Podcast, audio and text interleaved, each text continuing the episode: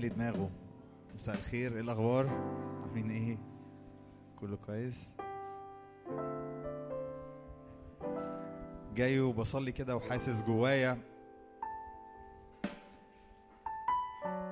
إن إن إن أوقات العبادة أوقات ممتعة. وأوقات التسبيح بتبقى فيها لذة. كنت بقرا في كتاب كده قريب بيقول لك نشوة العبادة المفروض ما تاخدناش يعني العبادة ليها نشوة أو ما نكتفيش عندها يعني المفروض يبقى الموضوع مور ديب يعني الموضوع أعمق شوية. فوإحنا النهارده بنعبد إحنا محتاجين نحفر شوية ما نستمتعش وبس بالأجواء نستمتع طبعا. يعني الكتاب بيقول تلذذ بالرب فإحنا هنستمتع. يس بس في نفس الوقت إحنا عايزين نحفر في حتة عميقة. عايزين العبادة تنزل بينا لحتة عميقة. حاجة مش بس تثمر فرح في الوقت اللي إحنا هنعبد فيه لكن تثمر حاجة أبدية فينا. أنا معرفش إزاي بس حضور الرب هو اللي بيثمر فينا. مش مجرد إن أنت بتقول لحن وترنيم لأ حضور الرب بيثمر حاجة. الكتاب بيقول كده في سفر العدد أصحاح 17 بيتكلم عن إن عصا هارون اتحطت في حضور الرب فأزهرت أفرخت أنضجت لوز. يعني ثمر طلع منها. عصايا ناشفة جافة ملهاش أي لازمة يعني. بس في حضور الرب الموضوع بيتحول. أمين؟ أتمنى تكون الناس ركزت معايا في الجملتين اللي فاتوا عشان هنسبح. أمين؟ أوكي يلا نسبح ونعبد الرب. تعالوا نقف كده في بداية الاجتماع. واعلن كده عظمة الرب. عظيم في أمانته عظيم في تحريره عظيم في محبته. أنا بعلن عظمتك. اقف كده ونشط نفسك وقول أنا جاي أعبد الرب أنا جاي أسبح ملك السماء.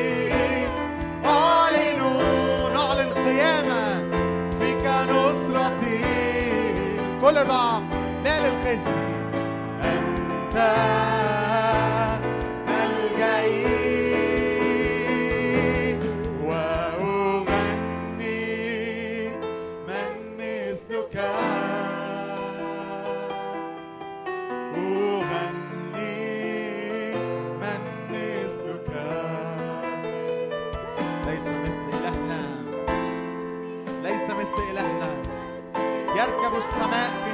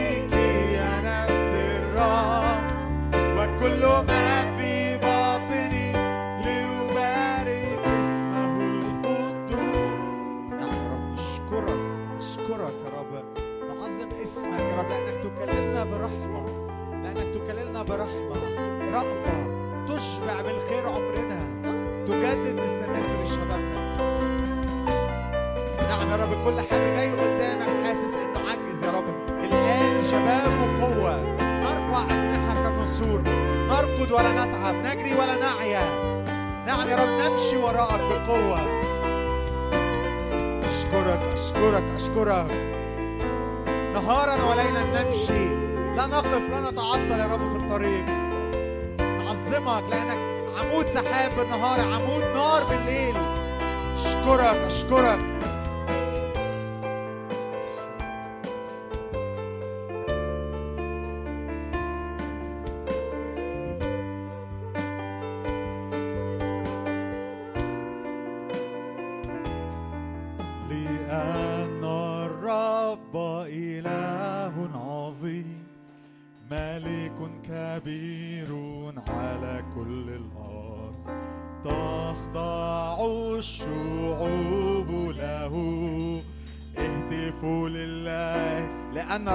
الكبير.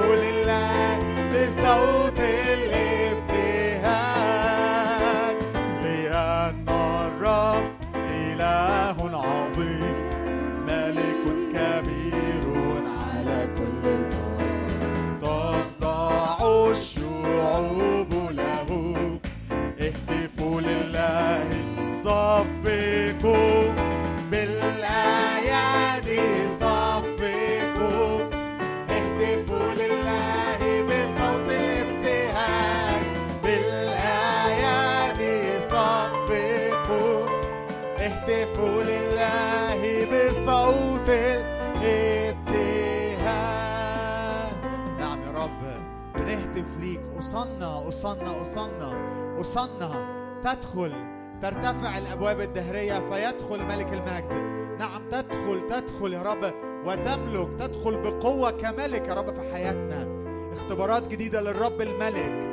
نعم لو بتختبر الرب الصديق لو بتختبر الرب الحبيب النهاردة تختبر الرب الملك في حياتك. اللي بيسود يدخل زي ما دخل أورشليم كملك عظيم. كملك متوج هدف لي كل الأرض. نعم يدخل الرب في حياتك. ترفع ابواب أب... ترفع أرتاج أبواب دهرية.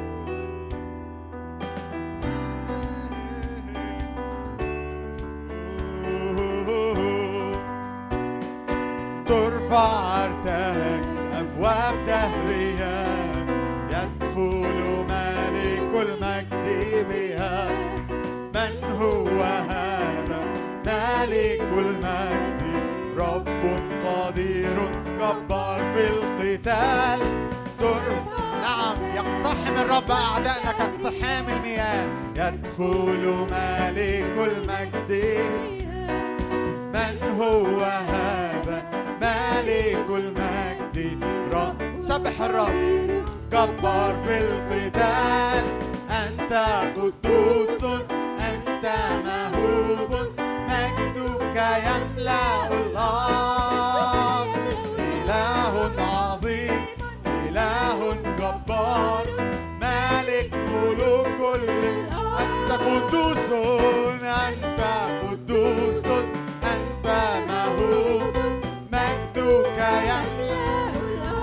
رب قدير إله عظيم إله جبار مالك ملوك كل الأرض تجعل في البحر طريقا لشعبك في المياه القوية.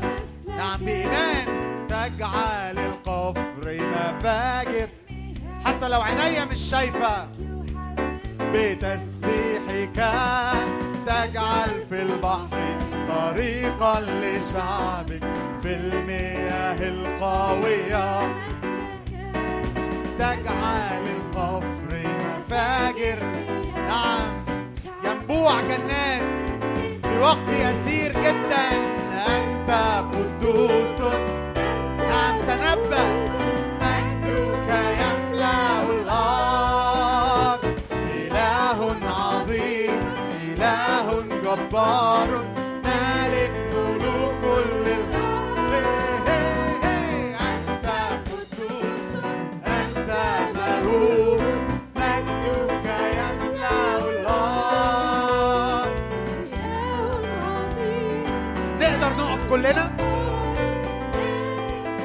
فوق السبعين نقدر نقف. ترفع أرتاج. ترفع أرتاج. ابواب نقدر نقف. أمين. من هو هذا؟ ملك المجد. رب. نعم يدخل ملك المجد في وسطنا. ترفع ترفع. نعم ابواب مقفولة بقالها زمن. الرب يدخل. هو هذا ملك المجد رب قدير أنت قدوس أنت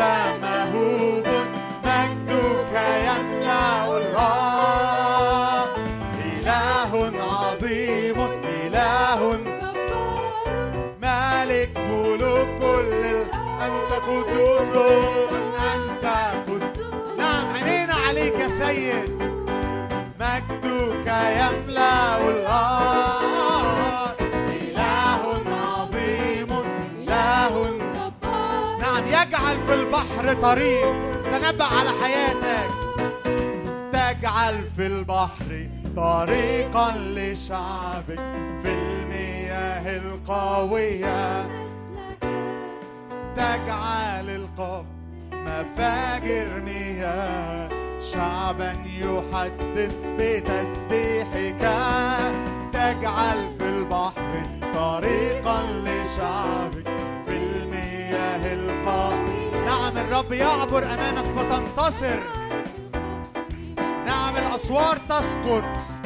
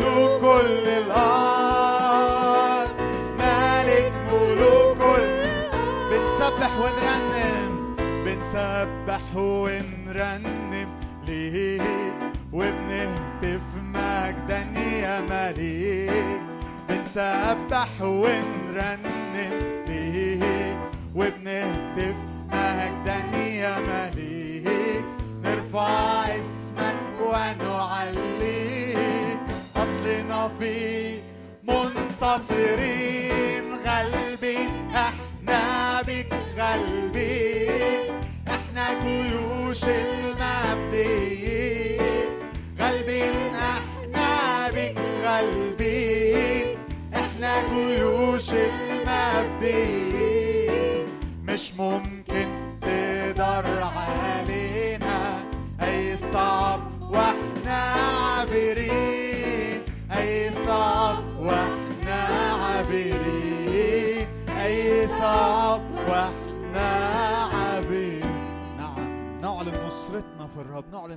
في الرب واعلن كده منتصرين كل حين.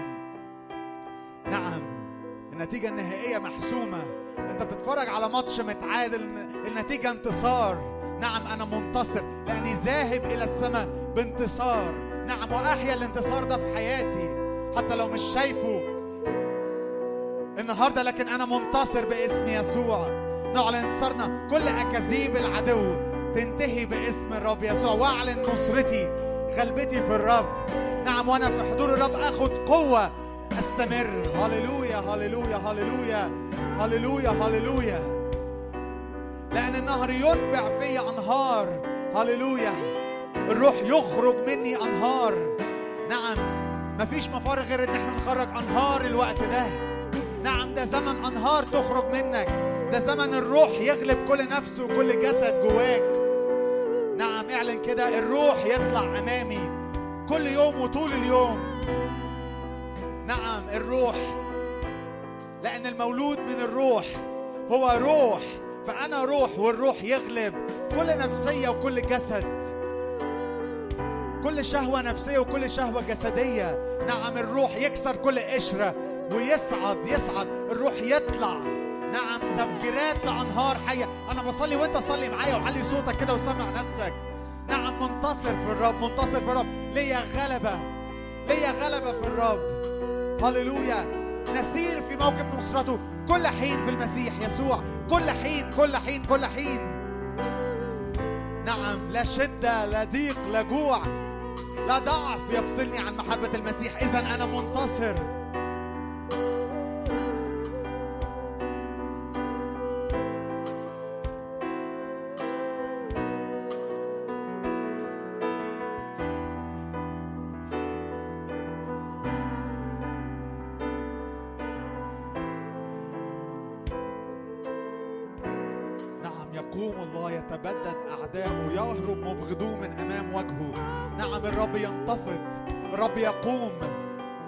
يقوم فيهرب أعدائه. يهرب العدو في سبع طرق. اعلن كده حسم لكل موقع انت بتعدي بيها. حسم لكل ظروف. نعم أنا منتصر. ذابت الجبال مثل الشمعة قدام الرب قدام سيد الأرض كلها.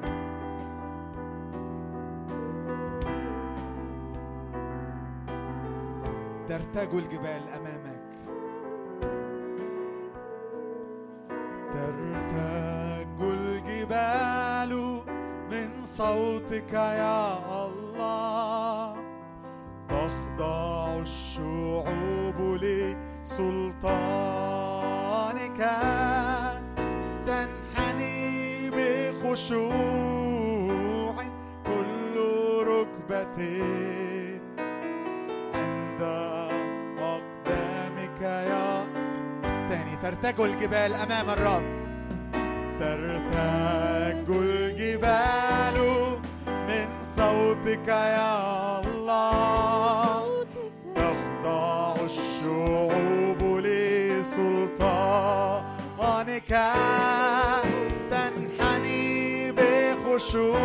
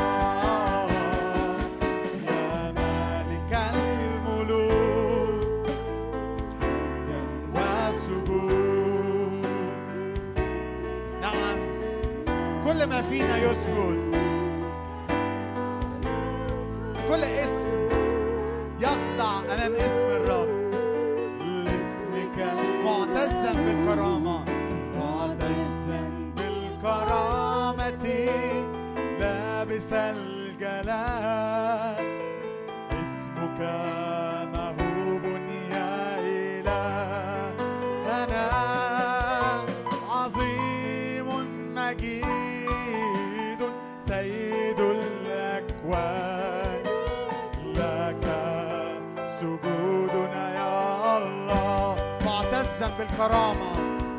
معتزا بالكرامة لابس الجلال. اسمك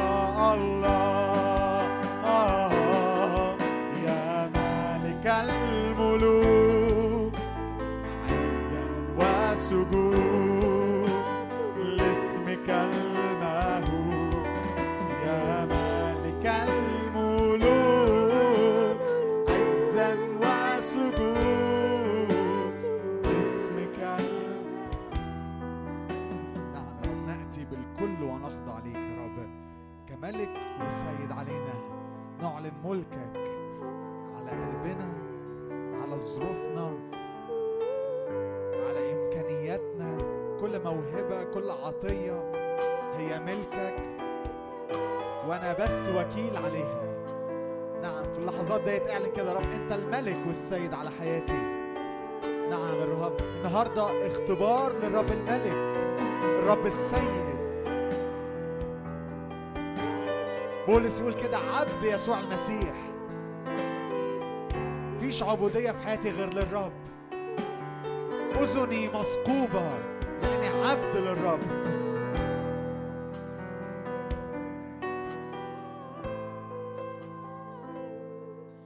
نعم تسود تسود تسود تسود يا رب. تسود.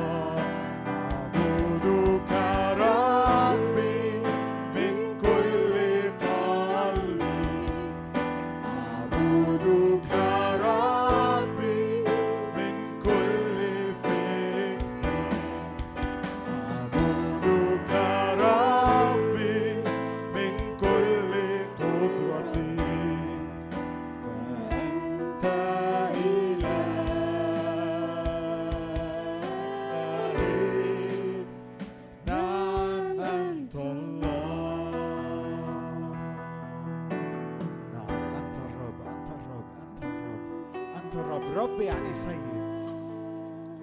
رب يعني سيد. أنت الرب. وأنت بتقول أنت أنت الرب. نعم أنت أنت الرب. أنت الرب. أنت سيدي. لا شيء غيرك.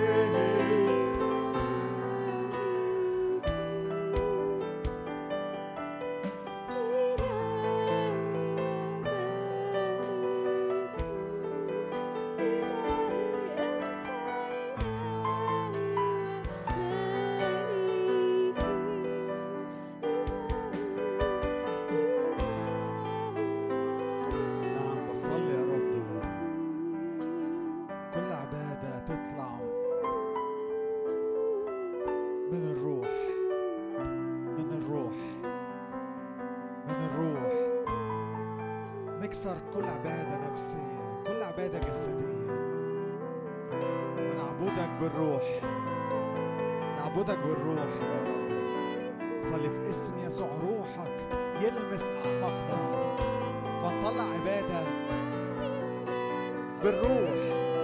لأن الله. في عهد جديد بيسأل عبادة روحية عبادة بالروح وبالحق. لأن العبادة والسجود ما بقاش في الجبل ده ولا الجبل ده. العبادة ما بقتش شكل لكن العبادة بالروح.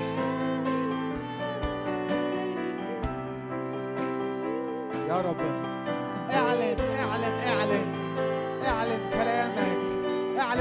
так.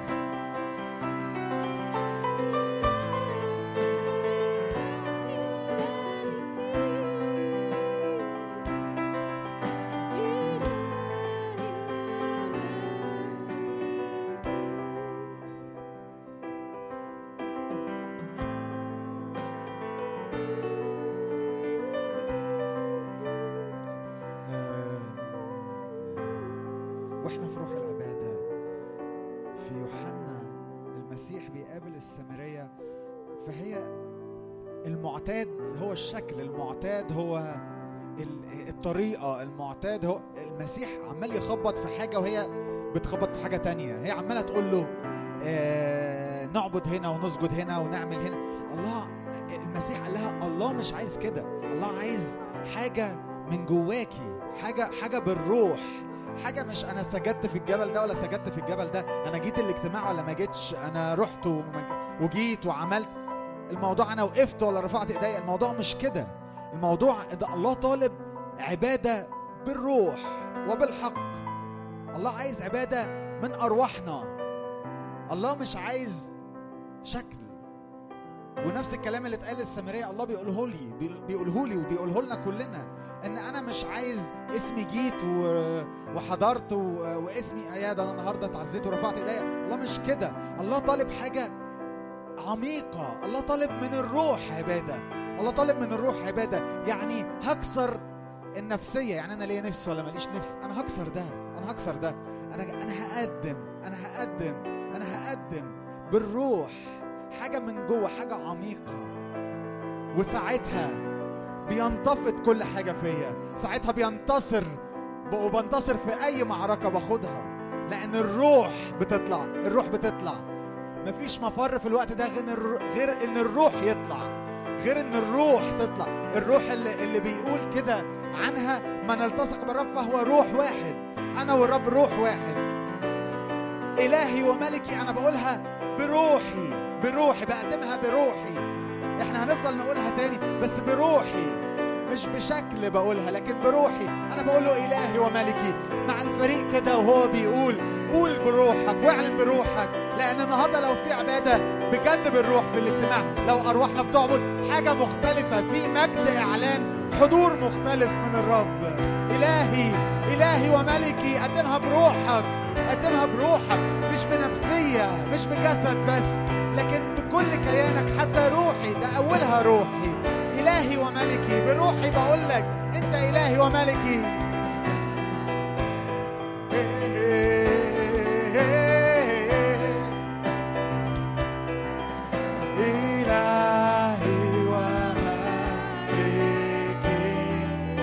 عبادة روحية. إلهي. نعم يا رب اقبل ذبائح حية.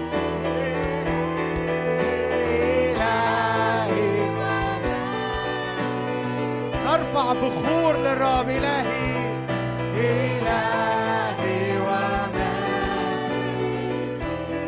وملكي.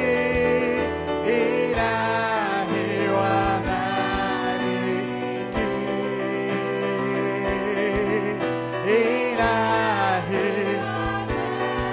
قدوس أنت يا الله. قدوس أنت يا الله قدوس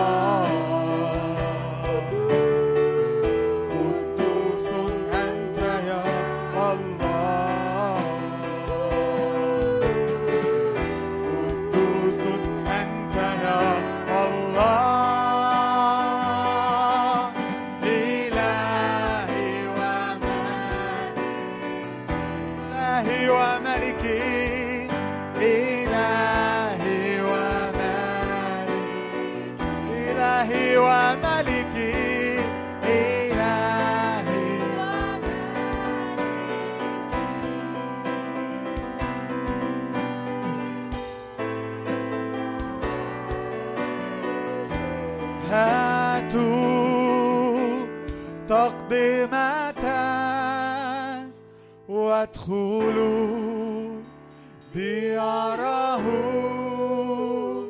واسجدوا للرب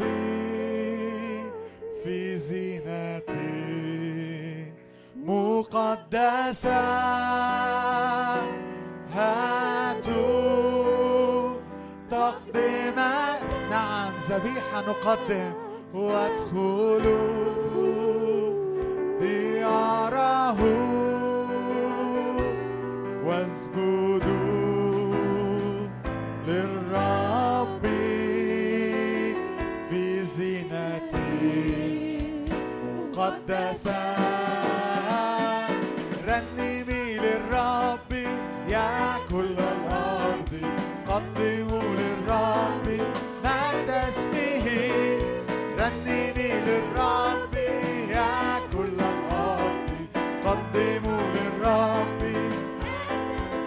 هاتوا تقدمة.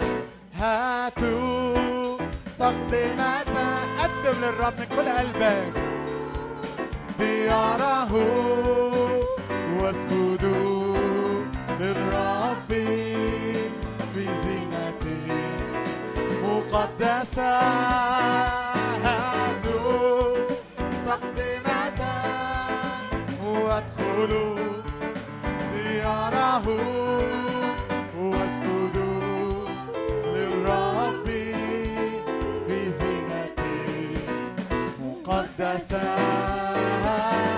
رنمي للرب يا. كل الناس ما تسبح الرب.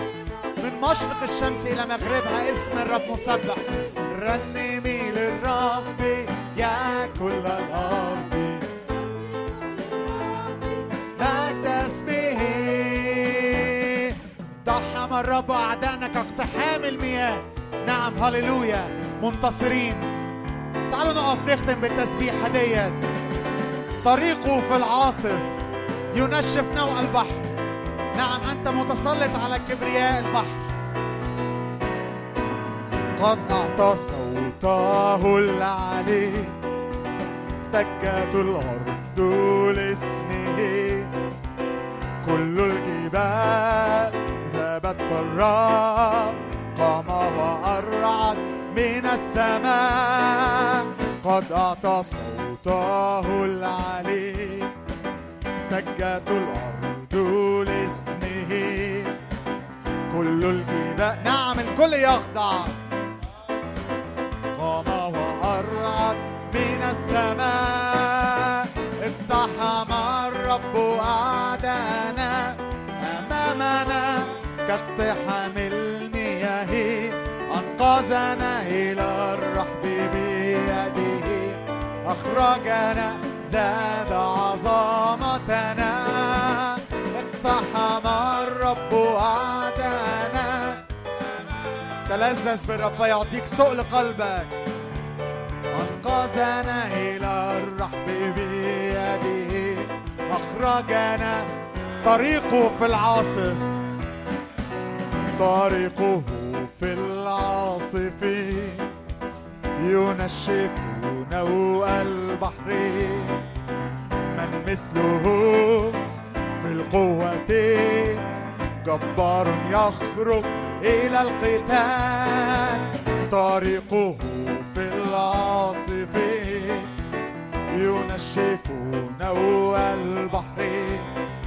من مثله القوة جبار يخرج إلى القتال. اقتحم الرب أعدانا أمامنا كاقتحام المياه أنقذنا إلى الرحب بيده. أخرجنا زاد عظمتنا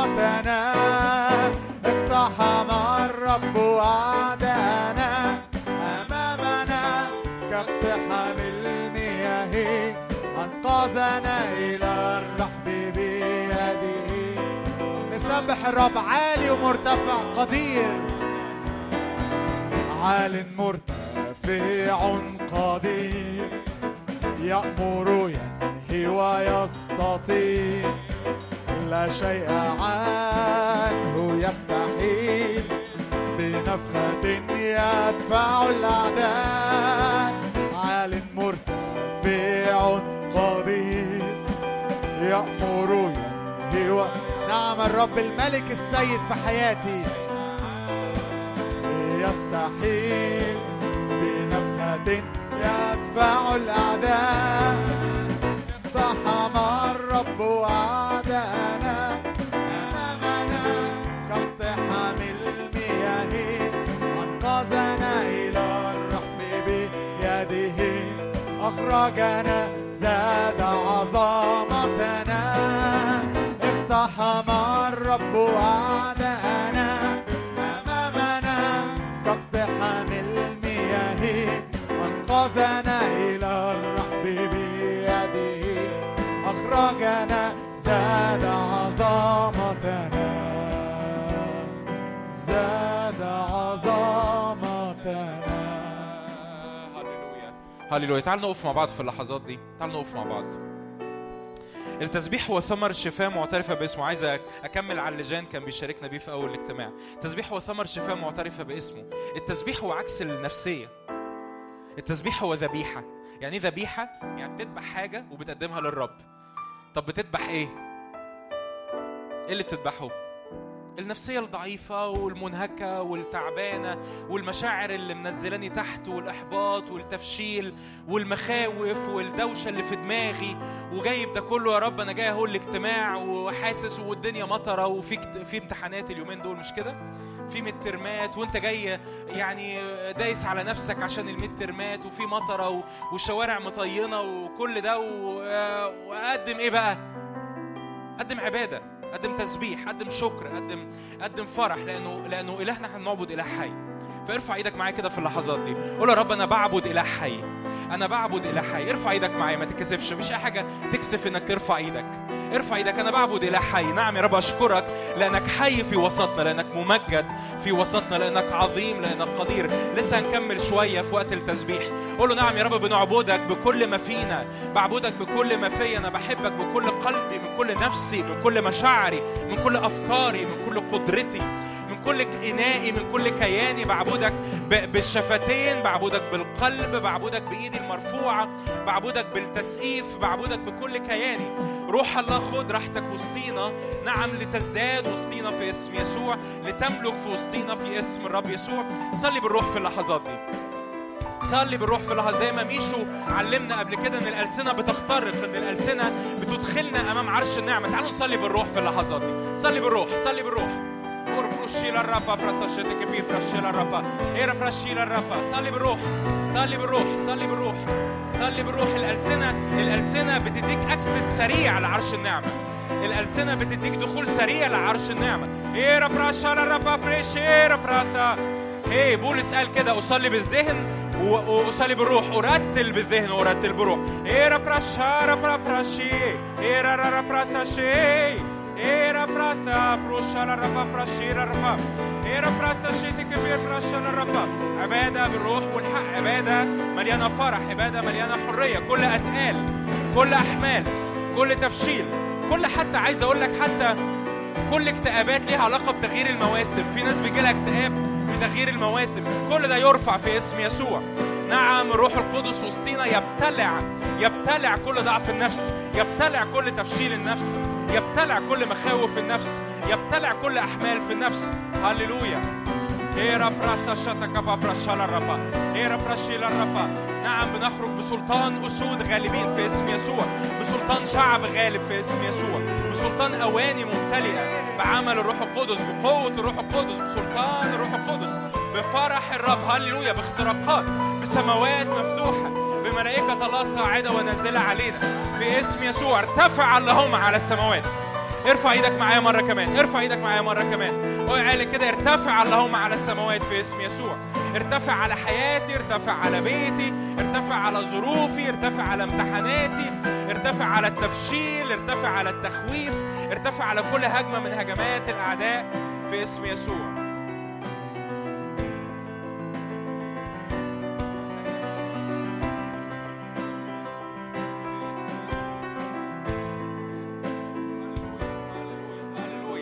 مجدك ملء كل أراضينا. ينفع تعلن كده يا رب؟ مجدك يملأ أرضي.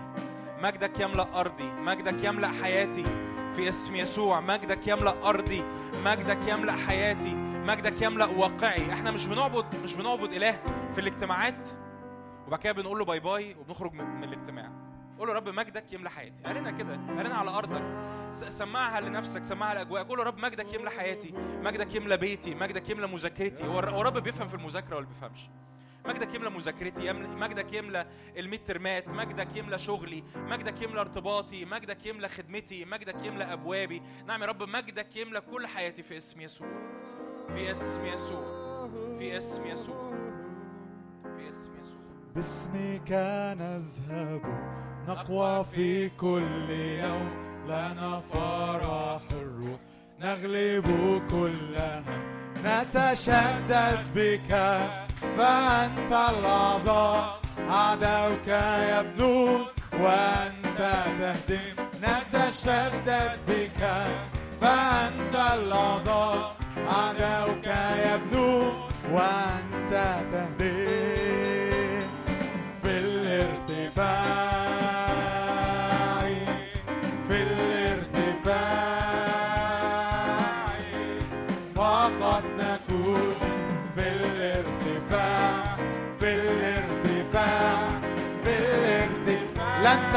ضدنا لن تنجح ضدنا. كل ولاة الأعداء. معك لن نرجع يوما إلى الوراء كل الأشياء معا. تعمل لخيرنا. رأسا لدى نبات صارت حياتنا. كل الأشياء معا. تعمل لخيرنا. رأسا لدى نبات صارت حياتنا.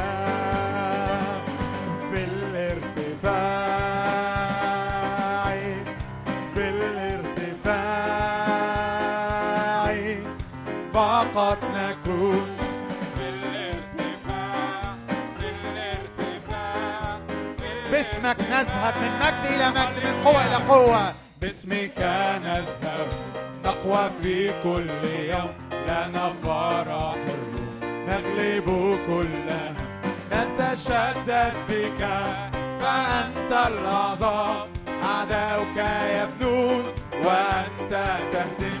نتشدد بك فأنت الأعظم أعداؤك يبنون وأنت تهدم.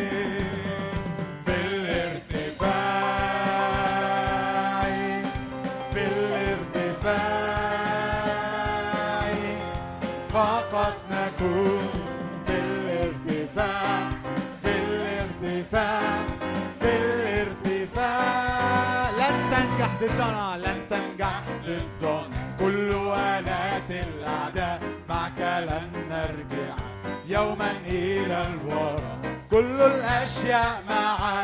تعمل لخيرنا. رأسا لدى نبال صارت حياتنا. كل الأشياء معا.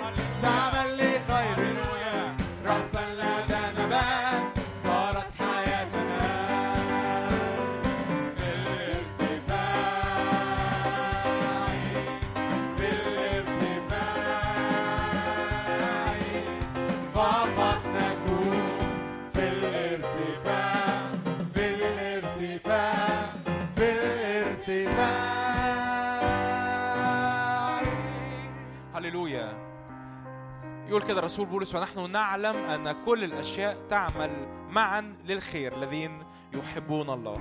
ينفع كده في صلوة بسيطة تقدمها للرب قول يا رب أشكرك لأن كل الأشياء تعمل معا للخير.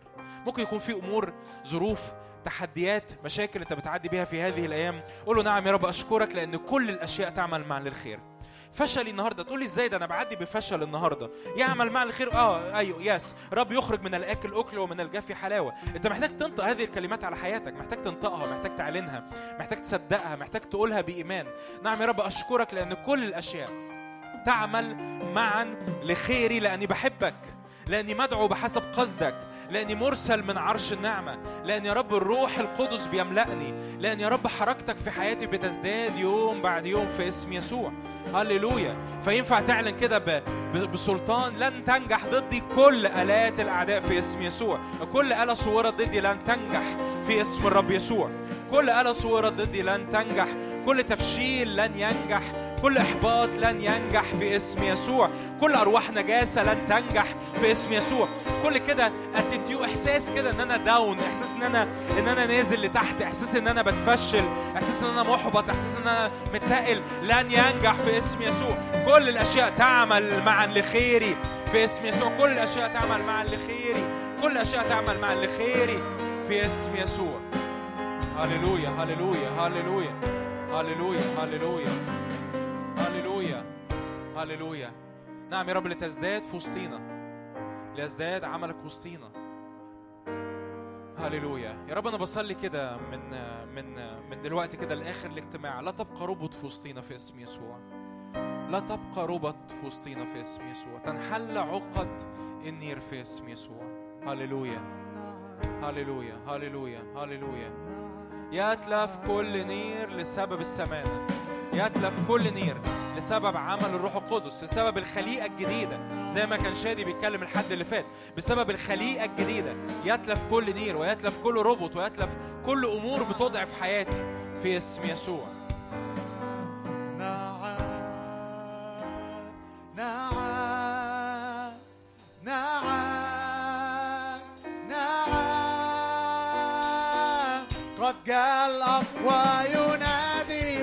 بالعتق قد جاء الأقوى يخرج من السجن قد جاء الأقوى ينير الظلام. يسوع المسيح يحيي العظام. قد جاء الأقوى ينادي بالعتق قد جاء الأقوى يخرج من السجن قد جاء الأقوى ينير الظلام. يسوع المسيح. نعم الرب يربط القوي. هل تسلب هل تسلبوا من الجبار؟ من الجبار؟ غنيمة هل يفلت سبي المنصور وقوته عظيمة هل تسلب هل تسلب من الجبار؟ الجبار غنيمة نعم الليلة هل يفلت سبي المنصور؟ وقوته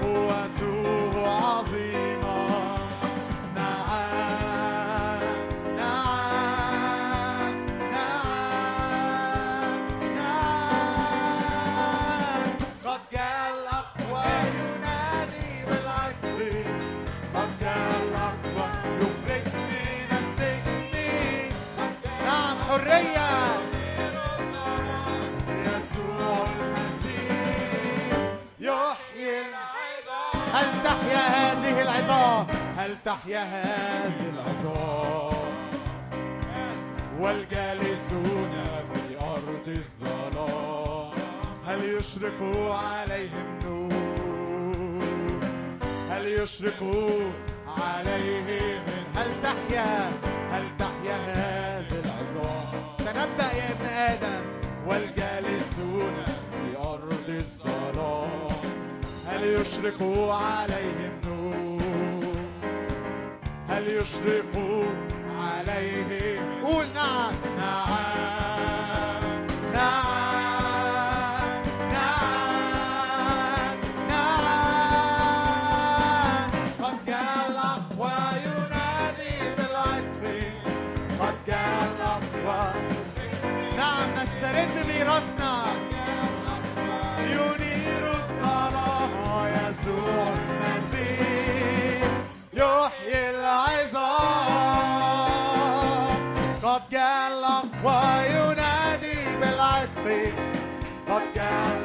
حرية للمأسورين لا قيود.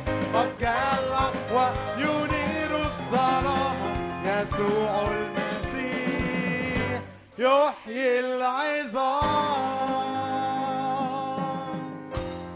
نعم يا رب نعظمك بنعظمك بنقدم ليك يا رب كل محبتنا وكل شكرنا. نعم يا رب نغطي الوقت اللي جاي في الاجتماع في اسم يسوع. روح الحكمة والإعلان. املانا بنارك واملانا بنور. يا رب على أذهاننا وعلى أفكارنا وعلى طرقنا في اسم الرب يسوع. ليزداد يا رب مجدك وحضورك وسطينا في اسم الرب يسوع. آمين آمين في اسم يسوع آمين. تفضلوا اقعدوا. ممكن نشكر جان؟ سقفة God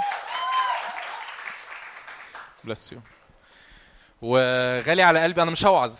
أنا طالع بس أصلي. وغالي على قلبي إنه آه، آه، أقدم ويسلي. ويسلي النهارده الرب هيكلمنا من خلاله. يمكن عمرك ما آه، ويسلي من الناس اللي في قلبه أكتر بكتير قوي من ال- اللي بيقولوا يعني يمكن كتير مننا ما يعرفش ويسلي بشكل شخصي بس ثق إن الرب هيكلمك النهارده برسالة خاصة وثق إنه إن إن كل كلمة خارجة آه، هي خارجة مش من معلومة هو عارفها في دماغه لكن من سكة شخصية ما بينه وما بين الرب واختبار حقيقي هو عايشه لسنين طويلة. آمين؟ آمين. hi merci thank you شكرا يا جون. thank you thank you أنتوا سامعيني كويس صح؟ لا آه ولا آه؟ طيب okay okay. ما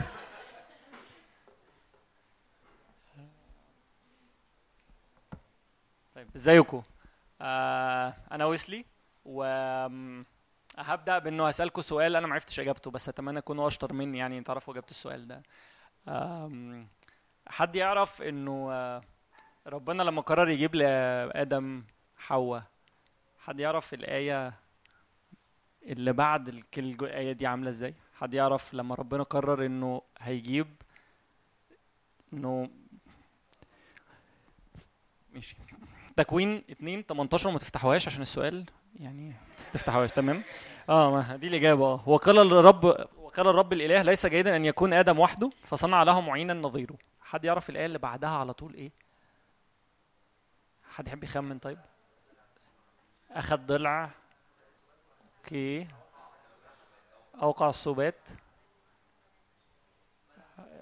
حد عنده حاجة تاني طيب؟ أوكي. طيب تعالوا نفتحوها أو أنا هقرأها لكم واللي معاه كتاب مقدس في الموبايل. إحنا هنلف شوية في الكتاب فمعلش. بس آه، تعالوا نقراها سوا. تكوين 2 18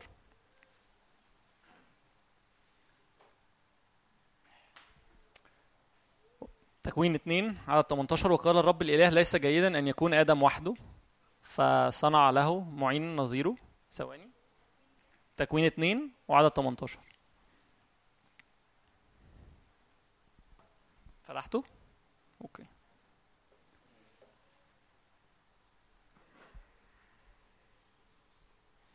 okay. وقال الرب الإله ليس جيدا أن يكون آدم وحده فأصنع له معينا نظيره وجبل الرب الإله من الأرض كل حيوانات البرية وكل طيور السماء. فأحضرها إلى آدم ليرى ماذا يدعوها. وكلما دعا به آدم ذات نفس حية فهو أسماها. فدعا آدم بأسماء جميع البهائم وطيور السماء وجميع حيوانات البرية وأما لنفسه فلم يجد معينا نظيره.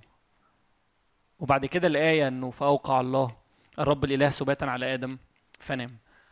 آه أنا ما عرفتش إجابة السؤال ده زيكم بالظبط. آه لما اتسألته دكتور نادر سأل السؤال ده في وقت وأنا ما الإجابة عادي زيكم بالظبط. آه بس فارق معايا إنه هنبدأ من هنا إنه إنه الله إدى فرصة لآدم. قال له أنا عملت كل الحيوانات دي حواليك فبص عليها سميها بس شوف فيها إنه معينا نظيرا لك. وإنه آدم أخد وقته وسمى حيوانات اللي إحنا كلنا نعرفها وفي الآخر ما لقاش معين نظيره ما لقاش من أي الحيوانات اللي خلقها الله أو أي حاجة خلقها الله معين نظير لآدم. لو كملنا بعدها فأوقع الرب الإله سباتا على آدم فنام فأخذ واحد من أضلاعه وملأ مكانها لحما وبنى الرب الإله الضلع الذي أخذه من آدم امرأة وأحضرها إلى آدم. فقال آدم هذا الآن عظم من عظامي ولحم من لحمي. هذه تدعى امرأة لأنها من امرئ أخذت. لذلك يترك الرجل أباه وأمه يلتصق بامرأته ويكونان جسدا واحدا.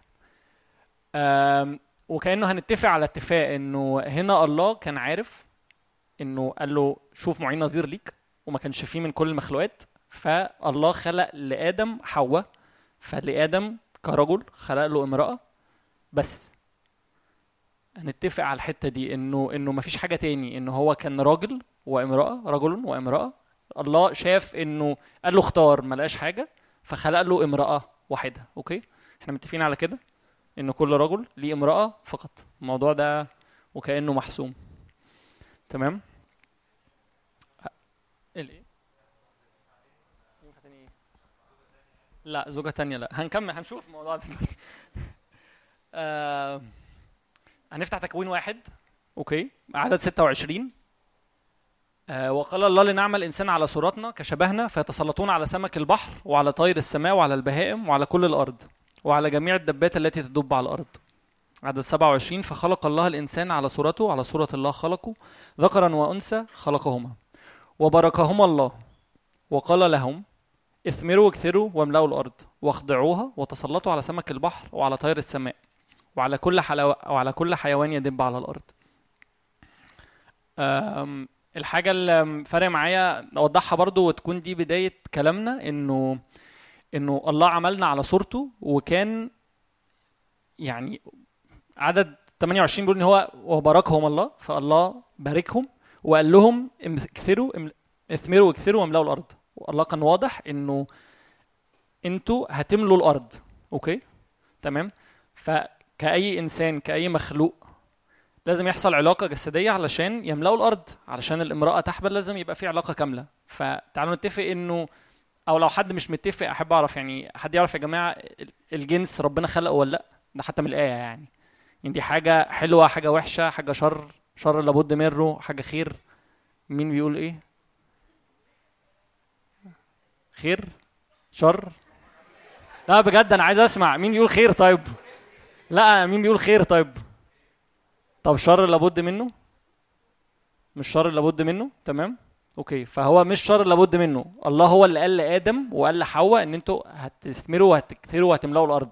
ده كان الله دي كانت الخطة بتاعت الله. ربنا هو اللي خلق العلاقة دي علشان يبقى فيه بعد كده أطفال ويملوا الأرض ويكملوا في الأرض. تمام؟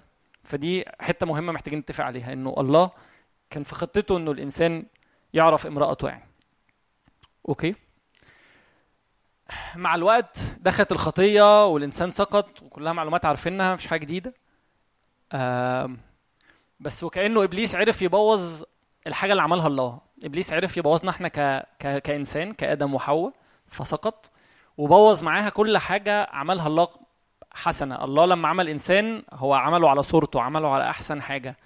شاف إن اللي عمله ده كان حلو قوي فدي وكأنها كانت لو ينفع لو جاز التعبير دي كانت أحلى حاجة ربنا عملها. الإنسان كان أحلى حاجة عملها ربنا كانت أقوى حاجة عملها ربنا. آه وجي إبليس حول الإنسان ده في السقوط ليمكن أسوأ حاجة ينفع تبقى موجودة.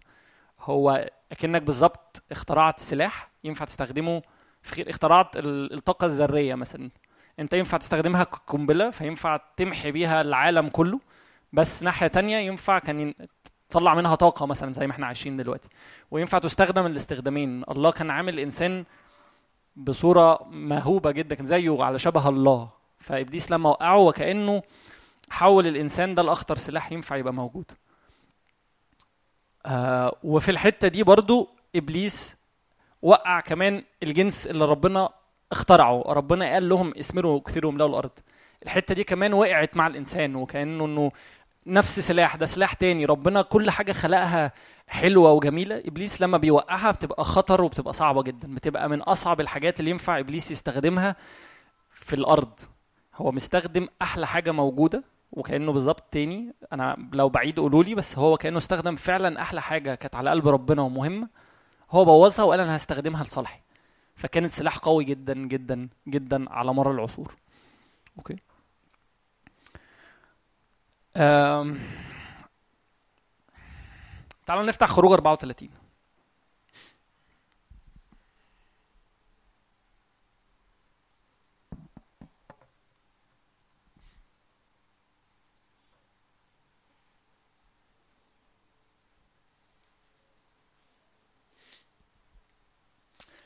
خروج 34 وعدد آه، 11 أنا هقرأ خمس أعداد. معلش إحنا هنقرأ كتير مع بعض النهارده بس آه، احفظ ما أنا موصيك اليوم. ها أنا طارد من قدامك الأموريين والكنعانيين والحثيين والفرزيين والحويين واليبوسيين احترز من أن تقطع عهدا مع سكان الأرض التي أنت آت إليها لئلا يصيروا فخا في وسطك. الكلام ده كان لموسى.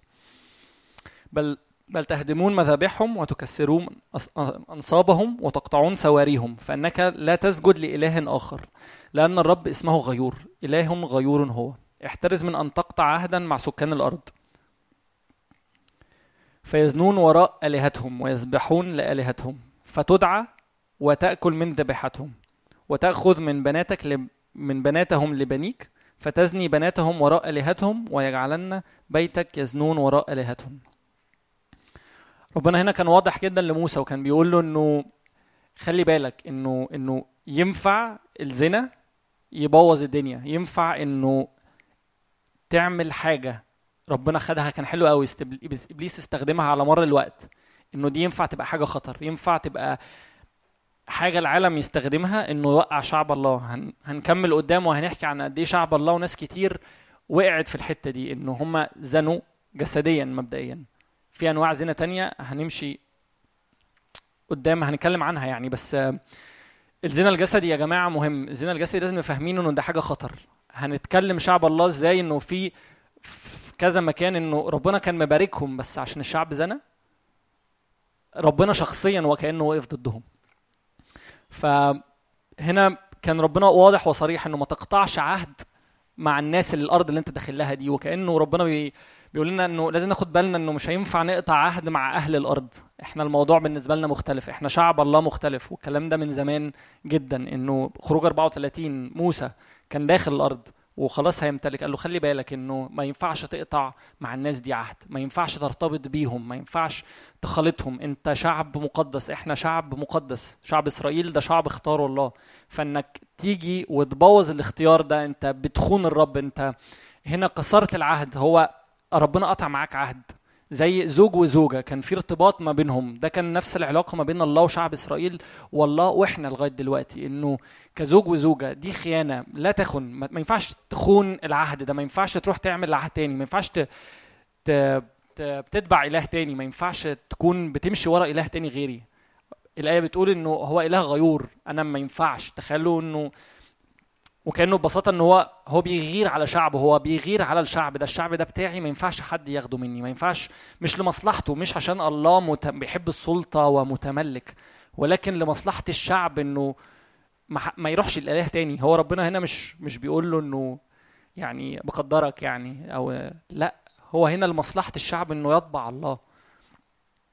هحكي في النقطة دي أكتر وهنتكلم عن الحرية بس أكتر شوية وهنجيب أمثلة من العهد الجديد قدام. موقعة تانية أو حاجة تانية بسبب إنه شخص ربنا بيحبه داوود ملك رجل على قلب الله جه برضه في وقت وزنى وكانت الزنا ده طلع له مشاكل. تعالوا لو هنفتح صمويل التانية.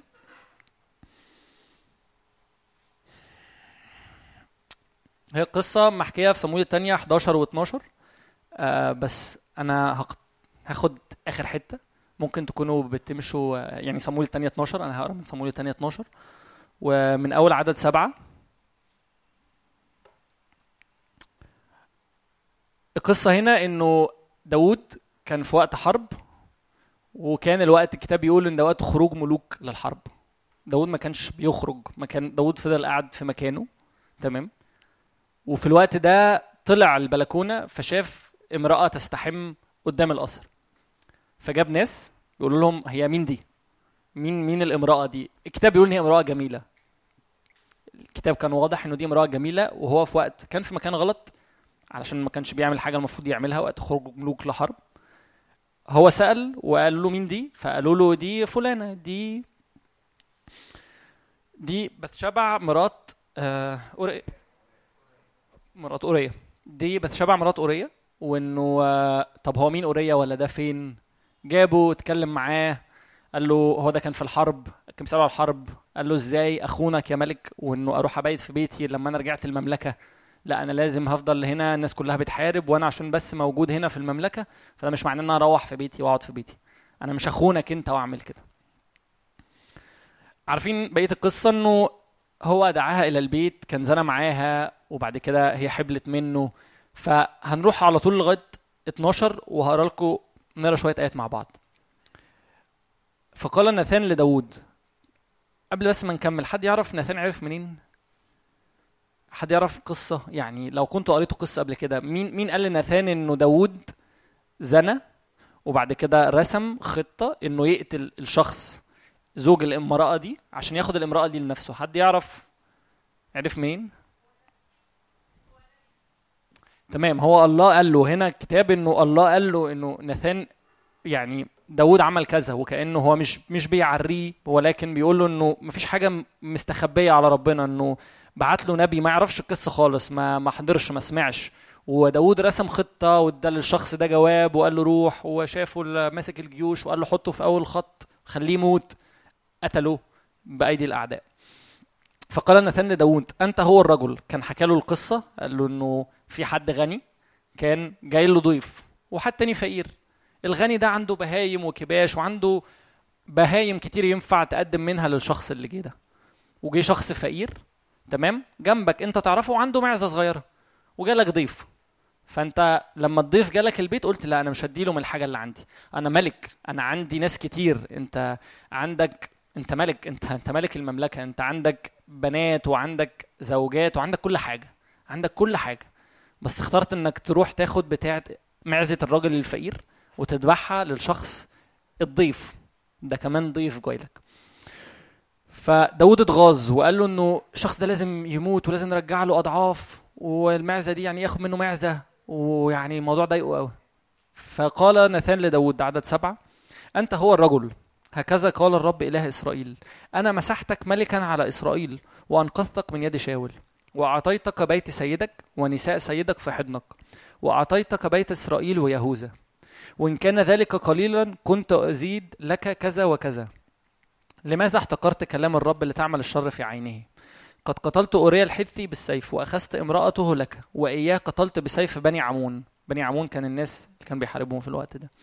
والآن لا يفارق السيف بيتك إلى الأبد لأنك احتقرتني وأخذت امرأة أوريا الحثي لتكون لك امرأة. هكذا قال الرب هانذا هذا هأنذا أقيم عليك الشر من بيتك وأخذ نساءك أمام عيناك وأعطيهن لقريبك فيتقع مع نسائك في عين هذه الشمس.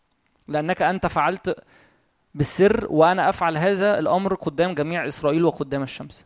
فقال داود لناثان قد أخطأت إلى الرب. فقال ناثان لداود الرب أيضا قد نقل عنك خطيتك لا تموت غير أنه من أجل أنك قد جعلت بهذا الأمر أعداء الرب يشمتون فبالابن المولود لك يموت. ملك شاف بنت عشان هو ما كانش واقف صح ما كانش في مكانه الصح. كان المفروض دلوقتي هو في الحرب. لو كان نزل حارب زي ما الكتاب زي ما كان ده الوقت المفروض يبقى بيحارب فيه ما كانش كل ده حصل. ناثان ما عرفش. والله بيقول هنا إنه أنت إزاي خليت الأعداء يحتقروني؟ طب هم عرفوا منين؟ إزاي بهذا الأمر أعداء الرب يشمتون؟ هم عرفوا منين الأعداء إنه ممكن يبقى موضوع انتشر موضوع اتقال؟ جايز. بس وكأنه ربنا فارق معاه إنه الموضوع ده حصل في السر. ما ينفعش مش أنا أنت أنت مش هينفع تخبي عليا أنا. أنت رسمت خطة ومحدش عرف. لكن لما تيجي عندي وتستخدم الأعداء إن هم يجوا علشان تعمل الشر بأعداء الله الناس أنت أصلا بتحاربهم ده بالنسبة لربنا خيانة. أنت هنا برضو بتخون الرب. ما تخونش الرب. ما ينفعش تخون العلاقة اللي ما بينك وما بين الرب حتى في السر. ربنا عارف يعني وكأنه داود أنت بتفكر في إيه؟ أنت أكتر واحد عارف إن ربنا نجاك وحماك وقصتك كبيرة مع ربنا ربنا قال إن أنت راجل على قلبي أنت راجل مهم أنا راجل بحبك لكن من نقطة صغيرة مش صغيرة من نقطة إبليس بيعرف يستخدمها صح وبيستخدمها بقوة ومع الوقت وليومنا هذا الموضوع ده ابتدى يكبر ويكبر ويكبر إنه دايما إبليس بيستخدم النجاسة والجنس والزنا بطريقة إنه توقعنا توقع شعب إسرائيل توقع ملك كان رهيب. تمام؟ حاجة تاني وقصة تاني بتحكي نفس القصة بتحكي إنه ملك كان عايز يحارب إسرائيل بلاق وجايب بلعام عشان يلعن الشعب جايب نبي بيقول له تعالى لعن لي الشعب ده. تمام؟ أنا أشجعكم جدا تقروا ده عدد آه سفر العدد من 22 ل 25 أشجعكم تقروا القصة.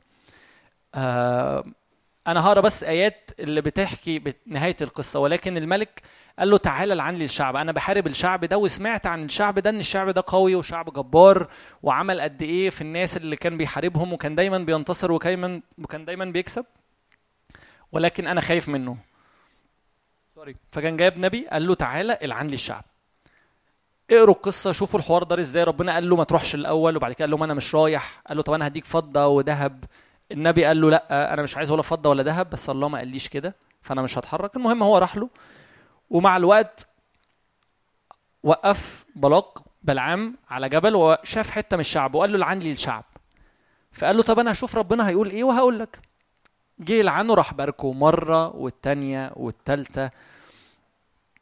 وآخر مرة رابع مرة أنا أشجعكم جدا تقروا الآيات اللي كان بيقولها بالعام وكانه على لسان الله كان بيتغزل في الشعب بيقول إن الشعب بيقول إن إزاي الله شايف الشعب بلا خطية وبلا دنس وإنه قد إيه هم مسبحينه وقد إيه هم بيرفعوا اسمه وقد إيه فارق معاهم الله قد إيه إنه ربنا شايف شعب إسرائيل إن هو ده إنسان وفي عهد قديم إن هم بيحبوه بيسبحوه وقد إيه. كان بيتغزل في خيام إسرائيل وإنه قد إيه إزاي شكل الشعب مبهج أربع مرات وده ملك بيقول لبلعام العن لي الشعب أنا لازم تلعن لي الشعب العن لي الشعب.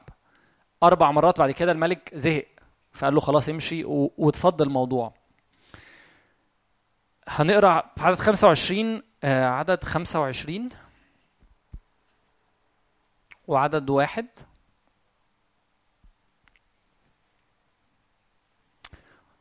وأقام إسرائيل في شطيم وابتدأ الشعب يزنون مع بنات مؤاب. دي أول آية خالص عدد واحد. فدعونا الشعب إلى ذبائح آلهتهن. فأكل الشعب وسجدوا لآلهتهن. وتعلق إسرائيل ببعل فغور فحمي غضب الرب على إله إسرائيل. وكأنه ملك تعب أنا عايز ألعن الشعب أنا عايز أبوظ الشعب وعايز أبوظ الشعب وهم تعالى والعنه وقول عنه وأنا لازم أكسبه وأنا خايف منه. وكأنه الموضوع خلص في إنه الشعب بس قاعد في حتة شاف بنات بنات كان شاف بنات مؤاب وفي اللحظة دي كل حاجة باظت. في اللحظة دي وكأنه الملك انتصر من غير أي مجهود. ليه؟ علشان كسروا وصية خانوا العهد. إن هم زنوا مع بنات اللي كانوا موجودين في هذا المكان. أنا مش بتكلم بس حاجة مهمة قوي تتقال إنه أنا مش بتكلم على بنات وولاد. الكتاب بيحكي بهذا المنظور ولكن الموضوع ملوش علاقة. موضوع مش إنه ده بنت وده ولد فالبنات هي اللي بتعمل الأولاد هي اللي بتعمل.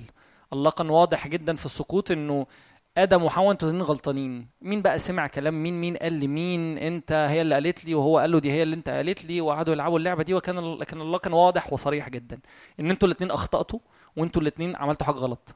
محدش فيكم أحسن من التاني. ف وهنكمل كده على طول الوعظة إنه مفيش حد إحنا متساويين. خلقهم ده خد ضلع منه في تساوي إنه أنتوا الاثنين equally زي بعض أنتوا الاثنين معين نظيره آه ولكن الاثنين زي بعض أنتوا الاثنين أخطأتوا فانتوا الاثنين هتحاسبوا. okay؟ تعالوا كمان نتكلم على أكتر واحد يمكن في الكتاب على الأقل بيذكر إنه ده أكتر واحد هو كان عنده نساء. سليمان الملك. إنه ده أكتر بني آدم حكيم وإنه الكتاب يشهد له بحكمته.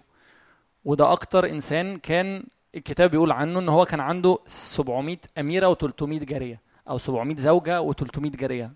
يعني عنده 1000 زوجة في حياته. أوكي؟ تعالوا نفتح ملوك الأول 11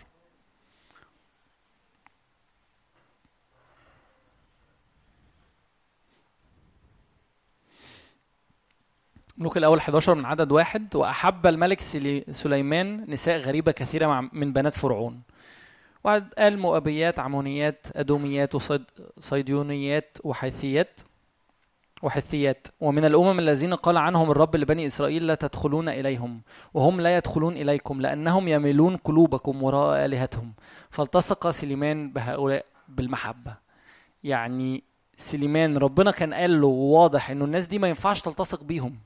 وهو التصق بيهم مش التصاق عادي التصق بيهم بالمحبة. هو حب الناس دي. وربنا كان واضح جدا في كلامه. زي ما هيبان في الأعداد الجاية إنه كمان ربنا نبهه مرتين. قال له خلي بالك خلي بالك. اللي تعمله ده مش صح. إنك تكمل بالمنظر ده مش صح. هيجوا في الآخر وهيهووا قلبك وكل حاجة هتبوظ. ولكن هو ما سمعش الكلام. وكانت له سبعمائة من النساء السيدات وثلاثمائة من السرايا فأمالت نساؤه قلبه. وكان في زمان شيخوخة سليمان أن نساؤه أملن قلبه وراء آلهة أخرى ولم يكن قلبه كاملا مع الرب إلهي كقلب داود أبيه. فذهب سليمان وراء عشتروس آلهة الص- الصيديونيين وملكم ركس العمونيين وعمل سليمان الشر في عيني الرب ولم يتبع الرب تماما كداود أبيه. حينئذ بنى سليمان مرتفعة لكموش ركس, ركس المؤابيين على الجبل الذي تجاه أورشليم ولملوك ركس بني عمون وهكذا فعل لجميع نساء الغريبات اللواتي كن يقودن ويذبحن لآلهتهن. فغضب الرب على سليمان لأن قلبه مال عن الرب إله إسرائيل الذي تراءى له مرتين وأوصى في هذا الأمر أن لا يتبع آلهة أخرى فلم يحفظ ما أوصى به الرب. فقال الرب لسليمان من أجل انك أن ذلك أن ذلك عندك ولم تحفظ عهدي وفرائضي التي أوصيك به فإني أمزق المملكة عنك تمزيقا وأعطيها لعبدك. ربنا الآيتين اللي بعديه بيقول له إنه ما تقلقش ومش في حياتك. كان ربنا طيب ورحيم جدا في الحتة دي إنه إنه مش هعمل كده في حياتك. مع إن ده أكتر واحد ربنا قال له طلبت حكمة فأنت هتبقى بني آدم حكيم. هو بنى الهيكل بتاع الله بشكل رهيب. كان داود محضر له كل الذهب والخشب بنى مبنى كان فعلا عظيم. ولكن كانت آخرته إنه مع الوقت ربنا وضح له من زمان وأنت صغير خلي بالك لو مشيت في الاتجاه ده مش هيبقى مش هتبقى تمام مش هتبقى سليم مش هتكمل صح. هو كمل. مرتين الله قبل ما يحاسبه مرتين الله كان واضح جدا وبيقول له إن أنا نبهتك إن أنت لو مشيت وراء نساء غريبة في الطريق قلبك هيميل. ف وكأني هقولها بصراحة إنه خدوا بالكم إنه ينفع في أي علاقة ما بين ولد وبنت الكلام ده الولد أو بنت إنه ينفع إنه ينفع قلبي يميل. ينفع أحب الناس دي زي سليمان بالمحبة بس في مكانها غلط. ينفع أحب الناس دي وأرتبط بيهم بمحبة فعلا كويسة. أنا كان قلبه كويس هو كان بيحبهم فعلا بس هم خدوه في حتة لدرجة إن هو بنى وعبد آلهة أخرى أكتر من إله وكانه خان الله برضه في عهده كان من الأول مع الله من زمان من الأول خالص. كان هو ده ابن اللي هيبني الهيكل. داود ما بناش الهيكل عشان كان رجل دماء ولكن الله قال له إن ابنك هو اللي هيملى الهيكل هو اللي هيبنيه. وبنى هيكل فعلا كان جميل ولكن في آخر أيامه الدنيا كلها باظت. فخلي بالكم إنه أي علاقة ينفع تبقى ما بين ولد وبنت آخرتها إنه لو الولد ده أو البنت دي مش ماشية في طريق صح. لو أنا شايف إنه لا هتتغير أو أمين أو أو أو أو ينفع كل حاجة تبوظ في ثانية. يمكن عندكم قصص كتير تقول لك لأ والدنيا هتبقى تمام وإحنا كملنا ولا تمام. ايا كان ايا كان القصص. ولكن الكتاب في الأول وفي الآخر بيقول إنه كان ربنا واضح إنه ما ينفعش ترتبط بآلهة الأرض. ما ينفعش ترتبط بنساء غريبة. ما ينفعش تقطع عهد مع ناس مش من شعب إسرائيل. ما بنقطعش عهد. إحنا واخدين موقف. إحنا شعب إسرائيل. إحنا شعب شعب الله. إحنا اللي ماشي معانا عدنا بحر عمل معانا حاجات كتير عظيمة. بس إحنا رجعنا في الآخر وما سمعناش الكلام.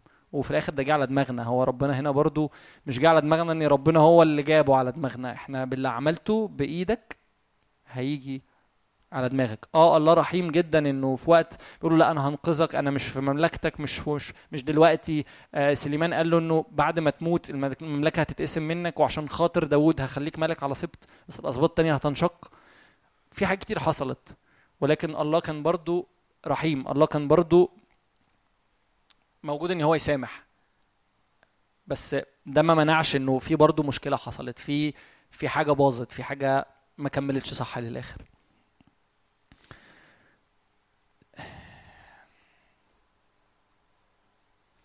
طيب أنا علشان ما أطولش عليكم سليمان والزواج اشجعكم جدا. تقروا أمثال خمسة وأمثال ستة. اشجعكم جدا. لو مش هنقراهم دلوقتي بيتكلم على قد إيه مهم إنه لازم الامرأة لازم الشخص لو هيختار حد يلتصق بيه في وكأنه تحذيرات من أكتر بني آدم في الكتاب بيقول إن هو كان عنده زوجات.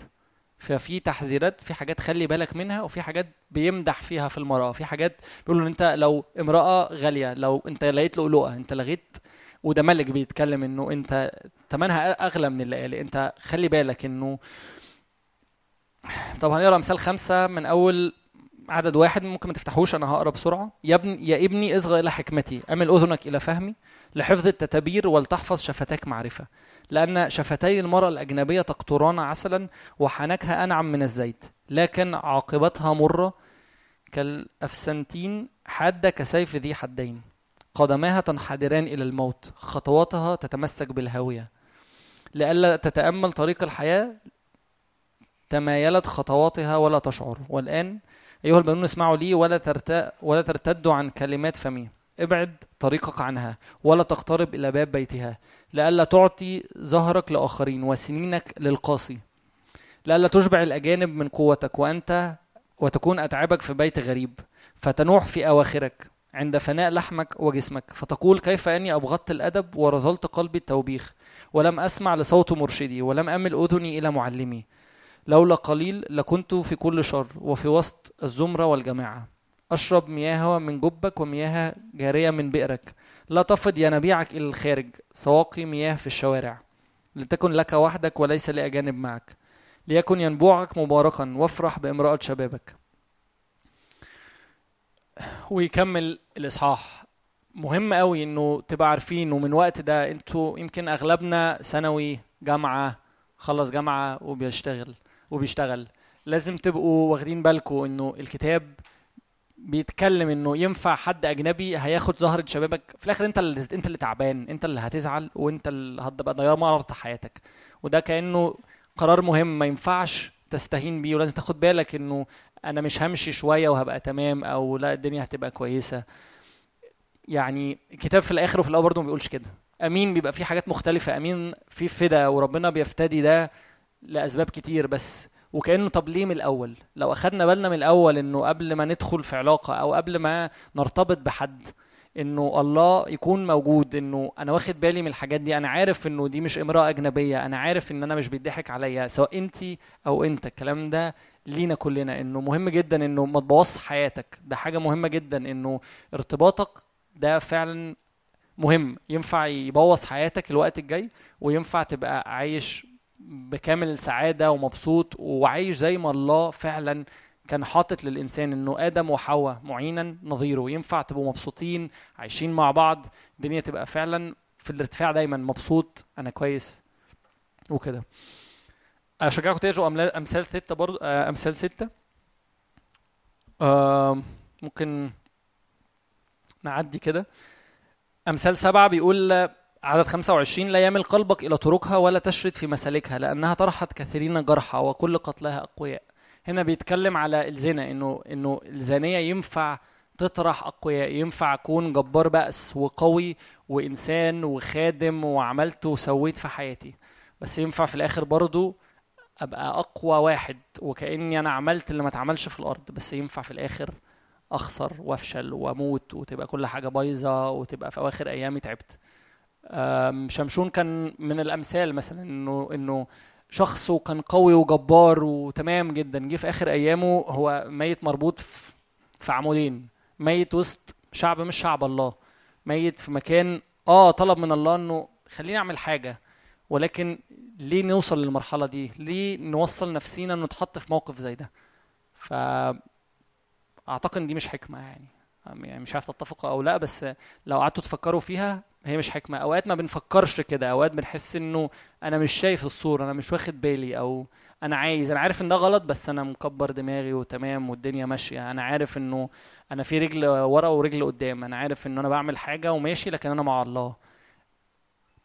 هنكمل. هنكتشف إنه مفيش حاجة اسمها كده إنه إنه ما ينفعش تخون العهد مع الله ولا جسديا ولا نفسيا ولا روحيا. إنه مهم جدا تبقى كامل في كل حاجة نفس وروح وجسد. انت عارف انت واقف فين انت عارف انت بتعمل إيه انت عارف عهدك مع مين فما ينفعش تبوظ العهد ده. أم، أمثال 14 عدد واحد حكمة المرأة تبني بيتها والحماقة تهدمه بيديها كلها أمثال. أمثال لو قعدتوا تقروه وأنا أشجعكم جدا تقروا أمثال الموضوع مش كتاب. هنا هو شخص عدى بخبرة بينقل لك خبرته. تخيل إن هو كأب ك كأيا كان هو بيكتب عن نفسه إنه أنا مريت بإيه وكأن نفسه محدش تاني يمر باللي عمله بيه ده. أوكي. أمثال 31 إنه عدد 10 امرأة فاضلة من يجدها لأن ثمنها يفوق القل- الل- الل- لأن ثمنها يفوق الليالئ بها يثق قلب زوجها فلا يحتاج إلى غنيمة. تصنع له خيرا لا شر كل أيام حياتها. وبيكمل إنه هي بتشتغل وبتستخدم إيديها وبتعمل و... ودايما فرحانة والبيت مبسوط وإنه هو قوي وان هو قدام الناس راسه مرفوعة وإنه دايما أولادها هم لابسين هدوم وهم كويسين وسط البرد وقت البرد. وكأنه بيحكي إنه ده الطبيعي إنه لما تلاقي امرأة فاضلة وإنت تكون رجل فاضل برضو عشان نبقى برضو واضحين في الحوار ده عشان إيه يعني ده مهم برضو إنه أنت مش مش جايب حد تشغله يعني. بس إنه زي ما أنت بتدور على امراه فاضلة أنت لازم برضو وأنت لازم برضو كل واحد فيكم يبقى فاضل. أنا بشتغل على نفسي أنا عارف إنه أنا عندي مشاكل إنه أنا مش مش ملاك أنا مش مش إنسان نازل من السماء بطير. لكن أنا عارف إن أنا عندي حاجات أنا بشتغل على نفسي. أنا شايف حاجة في الآخر هوصل لها شايف إنه أنا لازم في الأول وفي الآخر الله موجود. أنا عارف بسمع دايما إنه هو بيقول لي بيوبخ. الله يا جماعة بيوبخ ببساطة. الله مش بيمشي بكرباج ولا هو بيجري وراك. لكن وك... اسمعوا للروح وكأنه دايما البدري أحسن حتى في حياتنا إنه أنا لما الروح يجي يقول لي إنه في مشكلة هنا ما اقطع العلاقة دي ما تكملش. أنت الموضوع ده ما, ما يقلب ما تكملش فيه. مش لازم أستنى وأجرب ولا أنا تمام أنا كويس. يعني وفروا على نفسكم وقت. فعلا وفروا على نفسكم وقت. مع الوقت هيبقى الموضوع أصعب وهتبقى الخسائر أكبر. وده برضو تاني مش من ربنا. هو ما ربنا ما رمكش ما قالكش أنا مش هقول لك أو مش هتكلم معاك أو اعمل اللي أنت عايزه. لا أنا قلت لك خلي بالك وما تسمعش الكلام مرة واثنين وثلاثه اللي هتعمله بإيدك هو اللي هتجنيه. في فدا آه لكن خلي بالك إنه عمل إيدك مهم. ما تعملش حاجة غلط. ما اللي هتحصده اللي هتزرعه هيبقى فيه حصاد بشكل ما. آه ينفع الله يفتدي ويبقى الموضوع الله بيتدخل. ده من نعمته ومن رحمته علينا. لكن برضو يا جماعة ما تحطوش نفسكم في النقطة دي. كلما كان بدري كان أحسن كان أوفر في الوقت وفي المجهود وفي حاجات كتير قوي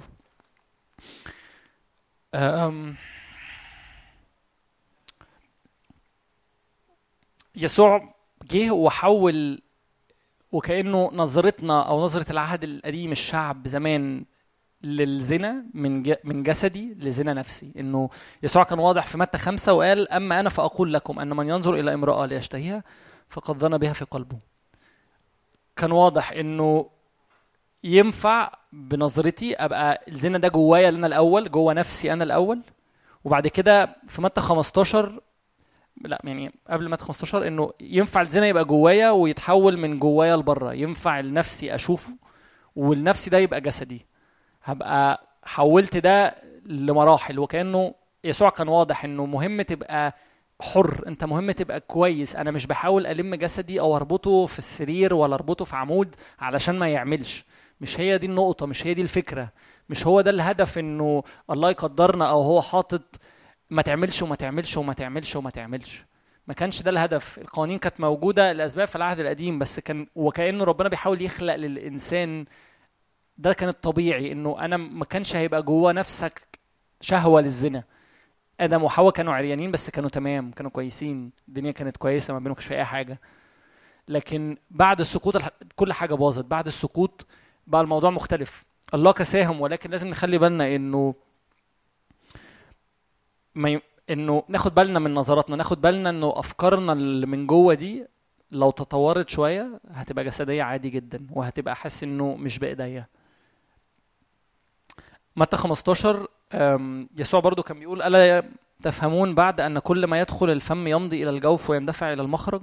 وأما ما يخرج من فم من الفم فمن القلب يصدر وذلك ينجس الإنسان. لأن من القلب تخرج أفرق أفكاره أفكار شريرة قتل وزنا وفسق وسرقة. لا دي ده متى 15 okay. طيب. آم، 15 صح لا هي مش حلوة بس هي من هنا في مكان تاني. آه تمام okay. لأن من القلب تخرج أفكار أفكار شريرة قتل وزنا وفسق وسرقة وشهادة زور وتجديف. هذه هي التي تنجس الإنسان. وأما الأكل بأيدي غير مغسولة فلا ينجس الإنسان. وكأنه الكتاب هنا بيقول لنا إنه اللي بينجس البني آدم هو اللي بيخرج من جوانا.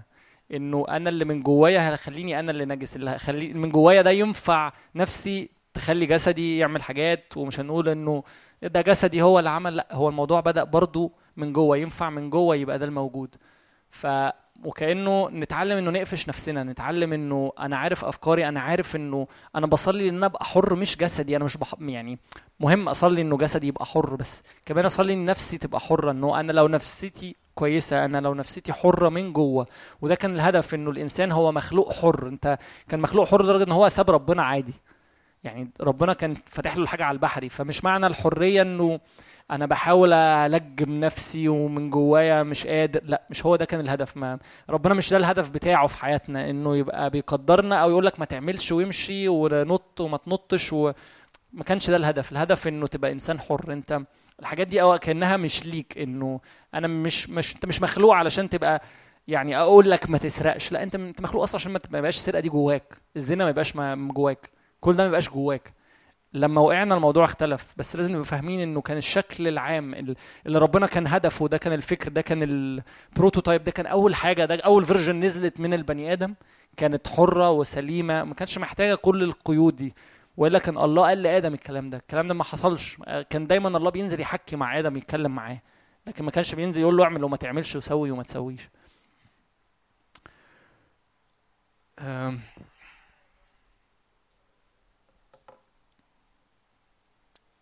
طيب أم. حاجة تانية معرفش سمعتوا عنها ما سمعتوش. حد قرأ حسقيال قبل كده؟ حد عدى في حسقيال أرمية؟ أوكي. طيب حسقيال وأرمية بيتكلم عن أكتر حاجة الزنا الشعب الروحي. يعني إيه زنا روحي؟ يعني عمل إيه؟ يعني يعني هو هنا عمل إيه الشعب علشان يوصل لدرجة إنه الكلام اللي هنقراه سوا ده عن الشعب. إنه تعالوا نقرا طيب وبعد كده نحكي. حسقيال 16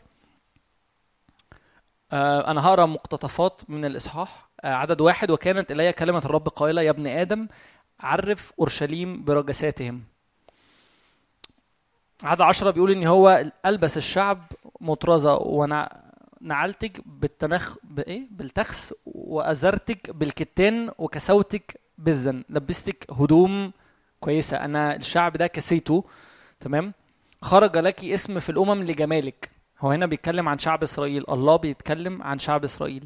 لأنه كان كاملا ببهائي الذي جعلته عليك يقول السيد الرب. فاتكلت على جمالك وزنيت على اسمك وسكبت زناك على كل عابر فكان له. أخذت بنيك وبناتك الذين ولدتهم لي وذبحتهم للآلهة لها طعاما. أهو قليل من ذناك أنك ذبحت بني وجعلتهم يجزون في النار لها. وبعد وكان بعد كل شرك ويل ويل لك يقول السيد الرب أنك بنيت لنفسك قبة وصنعت لنفسك مرتفعة في كل شارع. في رأس كل بيت بنيت مرتفعاتك ورجسات جمالك. لو كملتوا هتلاقوا إن الإصحاح أو يعني عامة سفر حسقيال بيتكلم بحدية جدا إنه وبيقول كلام فعلا صعب وقاسي عن شعب إسرائيل لما بيشبهه بإنسانة زانية. هو هنا إيه اللي حصل؟ هو هنا إيه إيه اللي اختلف؟ ليه الله بيتكلم بالمنظر ده؟ ليه الكلام بيقول إنه الشعب عمل كده؟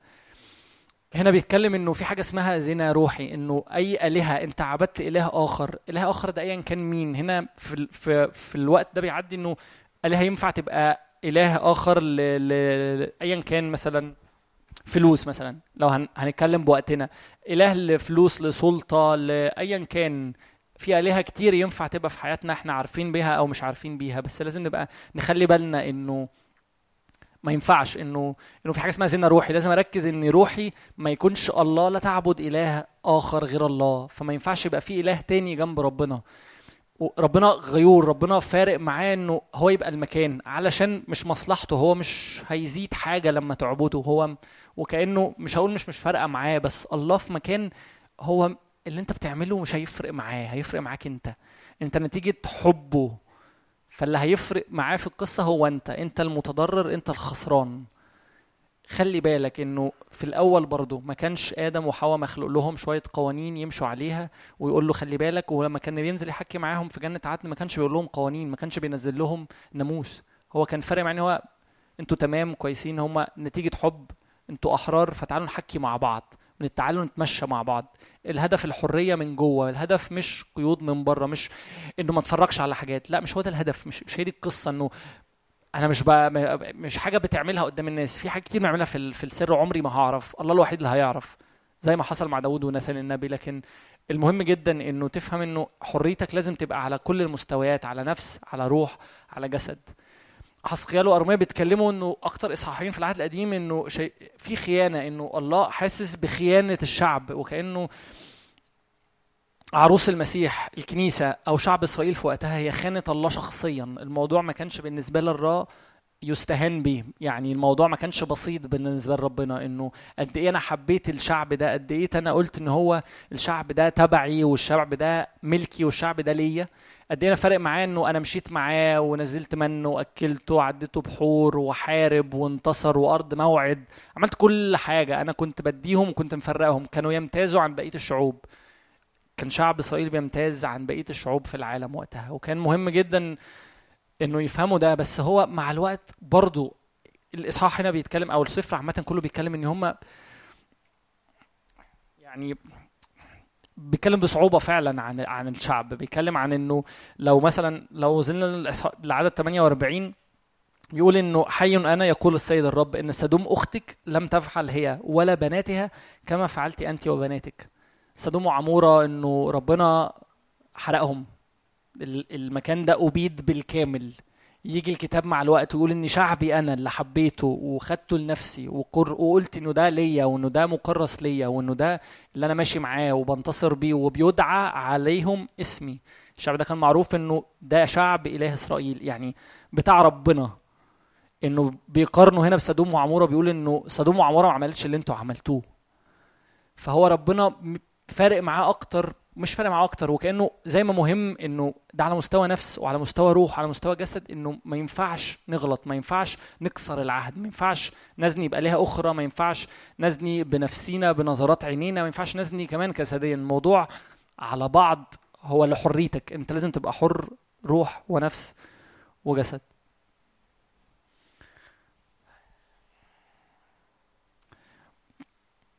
أرمية برضو ممكن تقروا أرمية ثلاثة أنا مش عايز أطول عليكم.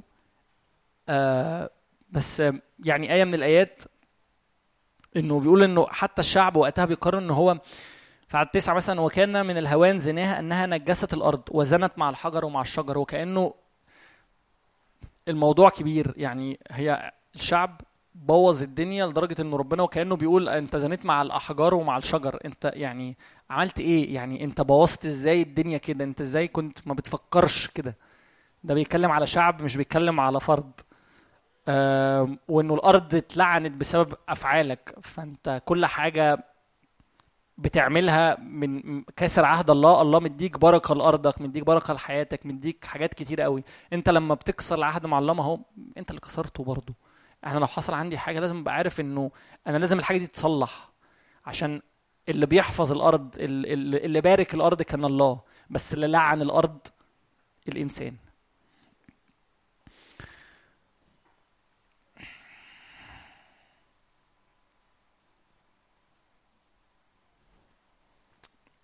فأرمية تسعة عدد واحد يا ليت رأسي يا ليت رأسي ماء وعيني ينبوع دموع فأبكي نهارا وليلا قتل بنت شعبي يا ليت لي في البرية مبيت مسافرين فأترك شعبي وأنطلق من عندهم لأن جميعهم زناة جماع جماعة خائنين.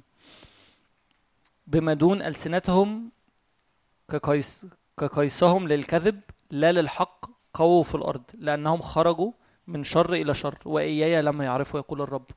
وكأنه ربنا برضو بيتكلم إنه مع كل الشر ومع كل العنف اللي الشعب عمله مع كل الشر ومع كل النجاسة اللي عملها الشعب دي ربنا لسه فارق معاه ربنا فارق معاه يبكي على الشعب. إنه أنتوا يعني مؤثر في ربنا شخصيا إنه أنتوا بعدتوا وكانكم قتلتوا بنتي قتلتوا بنتي. أنتوا بوظتوا كل حاجة. يعني ممكن اسيبكم امشي يا ريت ينفع اسيبكم امشي يا ريت يبقى في شعب تاني في البرية أروح أقعد أمشي وأسيبكم. مش هكمل معاكم بالمنظر ده. هو كأنه موضوع ربنا واخده على قلبه فارق معاه يعني. هو مش مش براحتك. أنت هتضر نفسك برايا. لكن الله برضو فارق مع إنه هو مش عايزك تضر نفسك. هو مش عايزنا إنه نضيع ونبوظ ونعك في كلامنا يعني.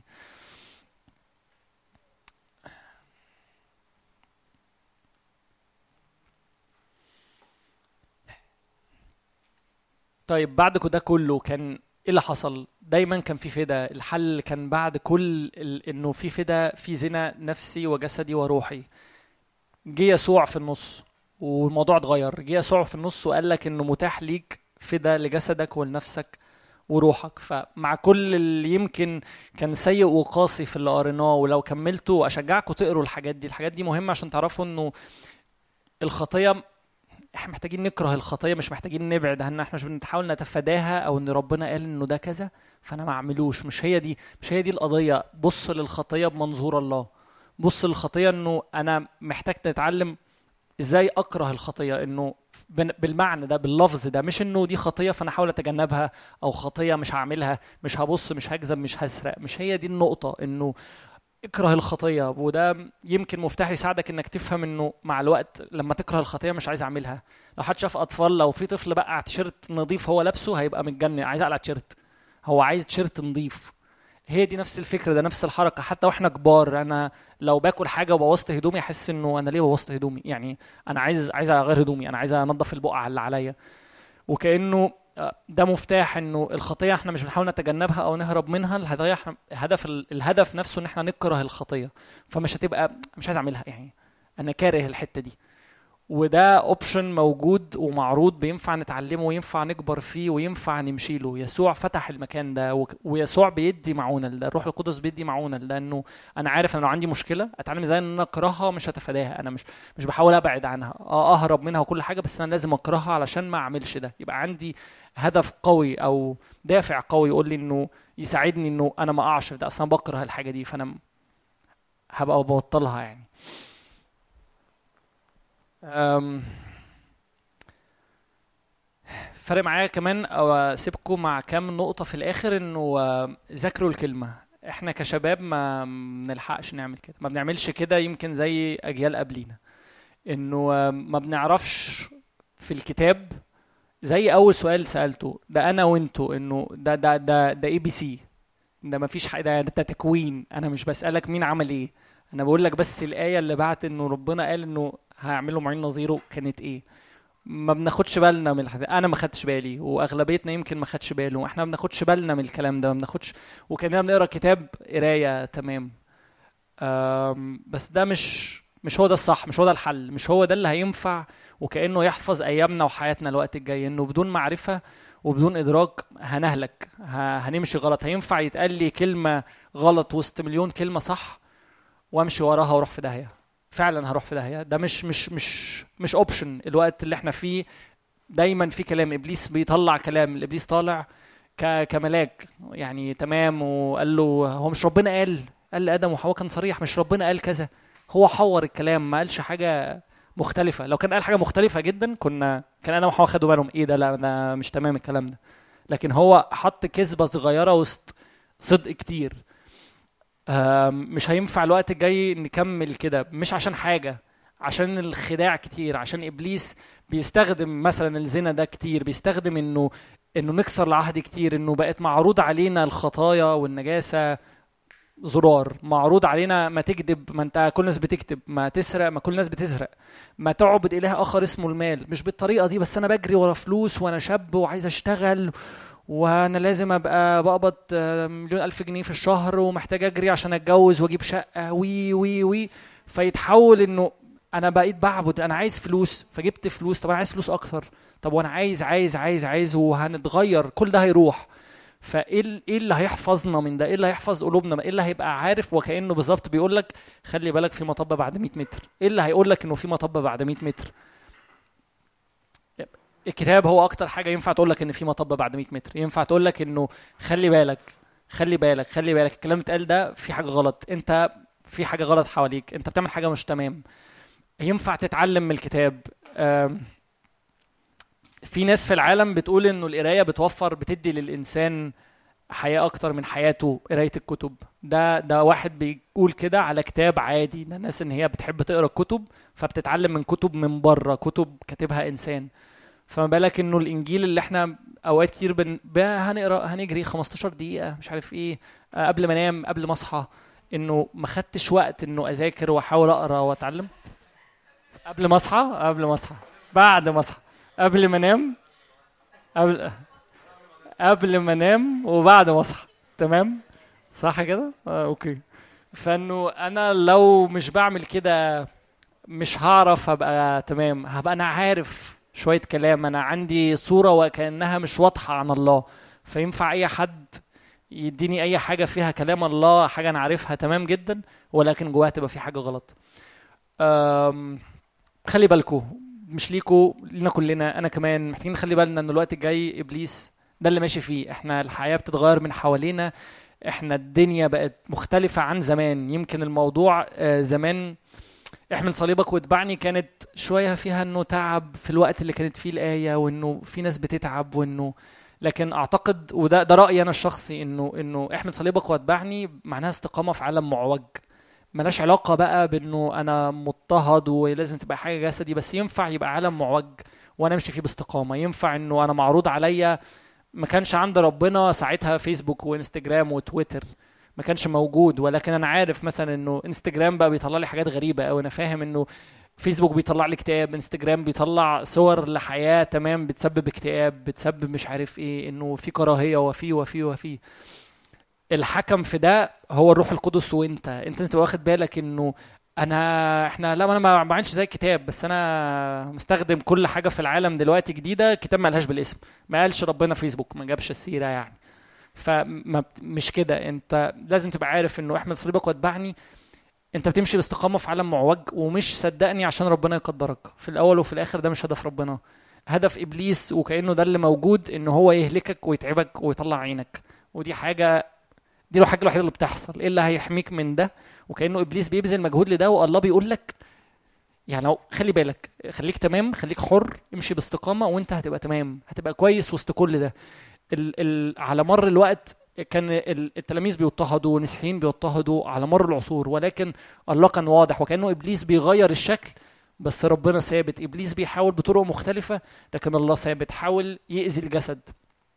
لكن الناس كانت بتستحمل والله كان بيدي نعمة وكان في روح قدس كملوا. طب ما تعالى نأذي الروح. تعالى نعمل حاجات أنا مش ها مش ها مش هاجي أذيك مش هاجي اخبطك في جسدك. لكن هحاول بإنه أستخدم تكنولوجيا وحاجات طالعة وحاجات نازلة. إنه هي حاجة كويسة. آه طبعا social media حاجة كويسة. آه طبعا. بس ينفع في النص يبقى في كلمة يبقى في حاجة تطلع لك؟ هتبوظ كل حاجة. ينفع إنه تاخدك في طريق عن طريق. ف ذاكروا الكلمة. تعالوا نتعلم إنه نذاكر كلمة. حد مشهور قال إنه ما تتوقعش إن ال 15 دقيقة اللي هتصلي بيها قبل ما تنام هي اللي هيغيروا العالم. انه ال 15 دقيقة اللي هقراهم في الكتاب دول هم اللي هيغيروك. أنت ذاكرت قد إيه في ثانوية عامة عشان تخش الجامعة اللي أنت عايزها؟ أنت ذاكرت قد إيه في الجامعة علشان تشتغل الشغلانة اللي بتحلم بيها؟ وكأنها كانت بالنسبة لي دي مختلفة. إنه يعني إيه أنا متوقع إن أنا هقرأ أو اقعد مع ربنا 10 دقايق وأنا هاجي اجتماع بس اجتماع واحد في الأسبوع وهبقى كويس بقية الأسبوع. طب وهتعمل إيه؟ وبعدين؟ انت بتذاكر أكتر من كده لمستقبلك. انت. بتقرأ أكتر من كده على فيسبوك. انت ذاكرت أكتر من كده في ثانوية عامة عشان أنا عايز اخش كلية فلان ولا كلية كذا ولا كلية كذا. خلي بالكوا انه إحنا في وقت مش اسهل حاجة. إحنا مش كلام بيتقال بس فعلا العالم بيعرض معروضات كتيرة قوي بقى عندكم منتج بقى كلنا عندنا منتجات كتيرة قوي قوي قوي نختار ما بينها. والاختيار ما بينها سهل جدا. بس وكأن كل اختيار فيهم صعب. كل اختيار فيه نهايته فعلا مش تمام. كل اختيار فيه هيأذيني أنا مش هيأذي حد غيري. أنا اللي هبقى طالع متضرر من العيشة ومن الحياة وطالع بمشاكل قد كده مش إنه ربنا هو المتضرر.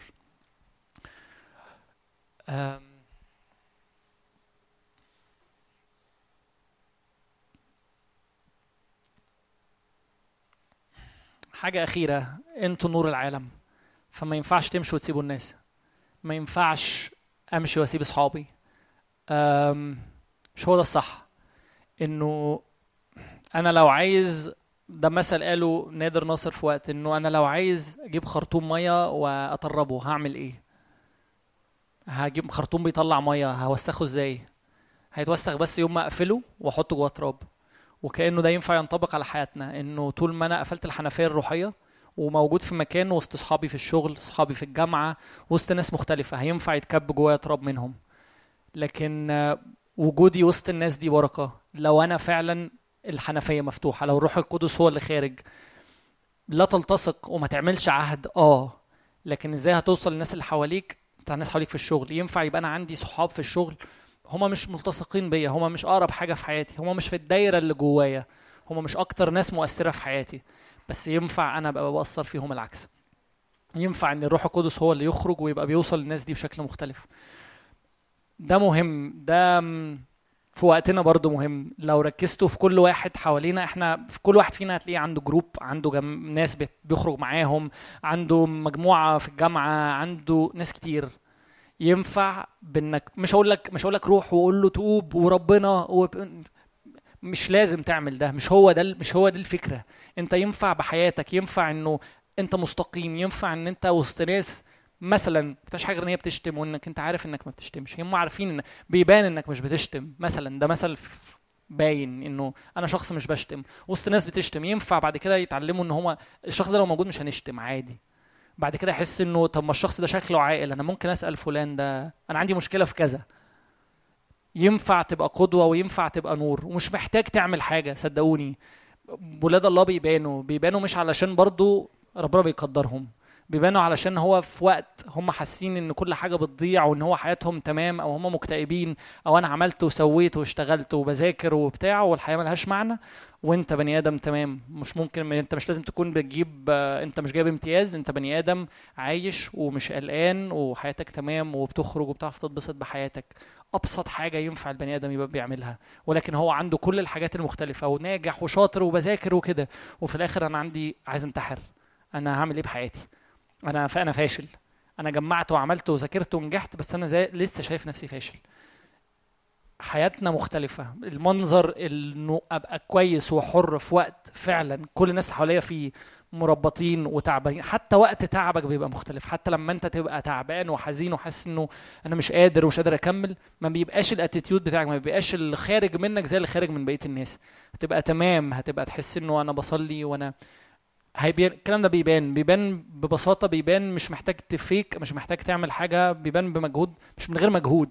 أنت بت وكأنه يسوع بس هو اللي طالع. أنا ما بشتمش ما بغلطش مش بنم فمش هيجوا يتكلموا معاك وبعد كده أحس إنه ده شخص عاقل. أنا ممكن أسأله ممكن أ... ممكن أتمنه على سر ممكن أقول له إن أنا عندي مشكلة في البيت.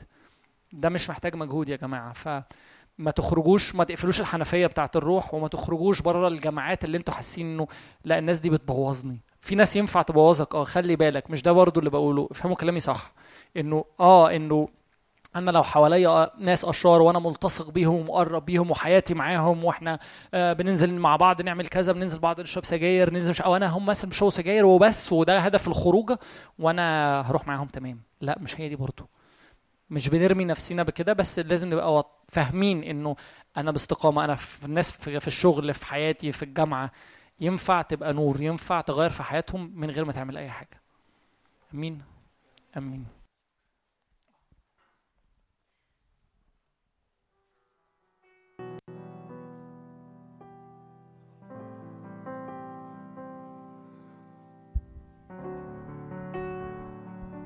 تعالوا نغمض عينينا ونصلي. ما تتربطوش في الكراسي. إحنا ما فيش حد جبرك تقعد على الكرسي اللي انت قاعد عليه ولا انك ما تتحركش. تعالوا نقوم مع بعض غمضوا عينيكم وتعالوا نصلي.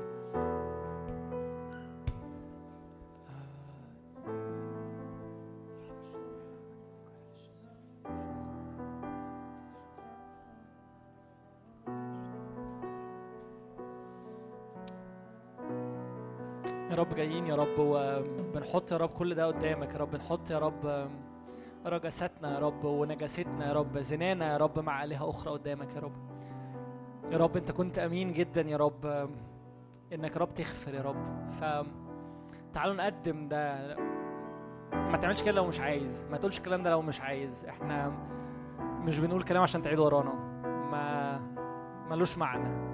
وإحنا مش محتاجين نسمع منك الكلام ده. الوحيد اللي محتاج يسمع منك الكلام ده هو انت والله.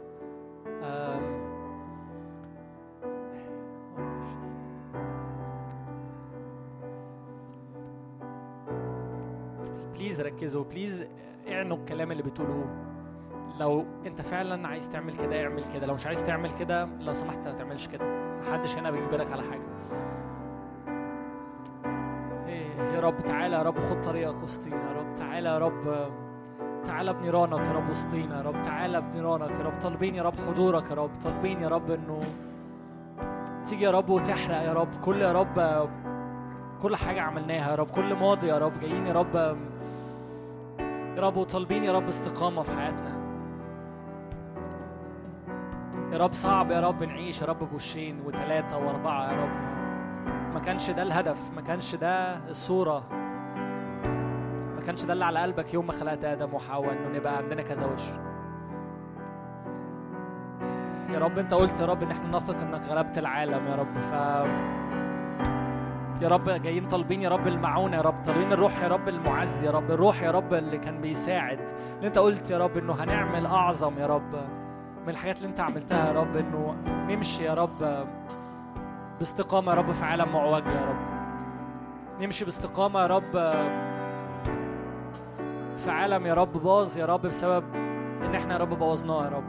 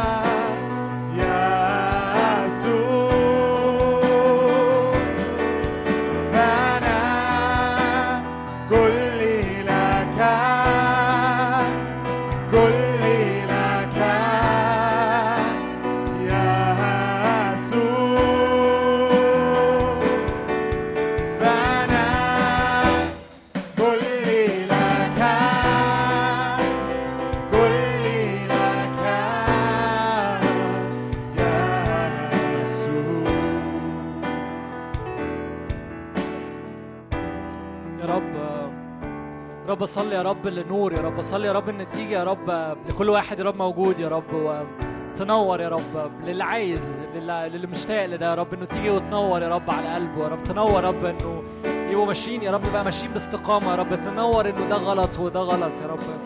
يا رب تعالوا ما نستناش إن إحنا نقع في شر أعمالنا ما نقعش في إنه إحنا مشينا غلط وتجاهلنا مرة واتنين. يا رب تعالى يا رب.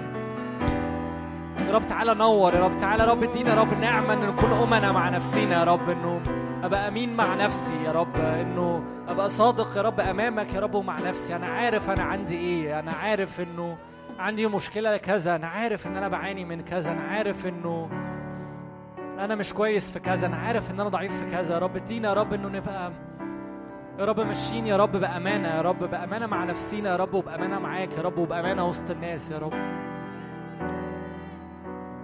من فضلة القلب يتكلم اللسان يا رب. ف ما ينفعش بقول إن أنا أمين مع نفسي وبكذب قدام بكذب على الناس ولا ولا بحاول إنه آخد حاجة مش من حقي ولا أطلع من مشكلة بإن أنا أكذب. مش هو ده الصح مش هو ده مش هو ده اللي صح مش هو ده اللي ينفع. لا ما ينفعش.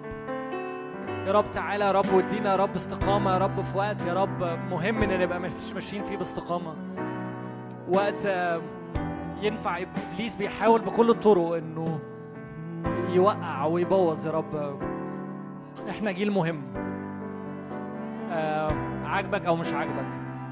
آه، متفق أو مش متفق ولكن إحنا جيل مهم. والله بالنسبة له دول ولاده. لو تعبوا أو بعدوا هو بكى عليهم. وكأنه في ولد ليه مات. إبليس بيحاول بكل الطرق إنه يقتل الولد. إبليس بيحاول بكل الطرق إنه يقتل يسوع. يقتل يسوع اللي فينا. يقتلنا. مش جسديا لكن ينفع إبليس يموت روحنا ويموت نفسنا. فرب ادينا رب صلابة. يا رب ادينا رب نبقى فاهمين. يا رب إن إحنا محتاجين نبقى بكل صلابة وبكل قوة. يا رب واقفين يا رب. يا رب لابسين يا رب فعلا سلاح الروح يا رب فعلا يا رب ماشيين معاك باستقامة يا رب بنعرفك وبنتغير أكتر. إبليس هيحاول وقت الجاي يرمي أكتر كلام يرمي أكتر حاجات غلط وموجوده ومعجونه ب- بكلام من الكتاب. ولكن إحنا مش هنعرف نميز غير بروحك مش هنعرف نميز غير لو قعدنا وذاكرنا وفهمنا وفتحنا عينينا وركزنا إنه لا هنا في حاجة غلط. عمري ما هعرف الغلط غير لما أعرف الصح. يا رب ادينا نعرف الصح يا رب. يا رب ساعدنا في ده يا رب. وده معروض منك ف اتشجعوا. تعالوا نتشجع إن كل واحد ياخد خطوة إنه أنا هذاكر إنه أنا هعرف أنا هقرأ أنا هقرب من الشخص ده أنا هقرب من الإله ده. إبليس بيحاول إنه يهلك ويذبح ويقتل. ولكن الله في ال... ويسوع والله في الآخر حياة. الناحية الثانية يسوع والله حياة. يا رب ادينا ان إحنا نحيا يا رب بيك يا رب. زي ما انت قلت يا رب مش سهلة ومختلفة وصعبة وفي عالم فعلا معوج والمعوج في أوقات كتير هو اللي بيكسب وبيمشي. ولكن إحنا هدفنا مش الحياة دي. ينفع تدينا نعمة في الحياة دي. بس في الأول وفي الآخر رب الهدف هو أنت يا رب. الغالي يا رب في الآخر هو حضورك.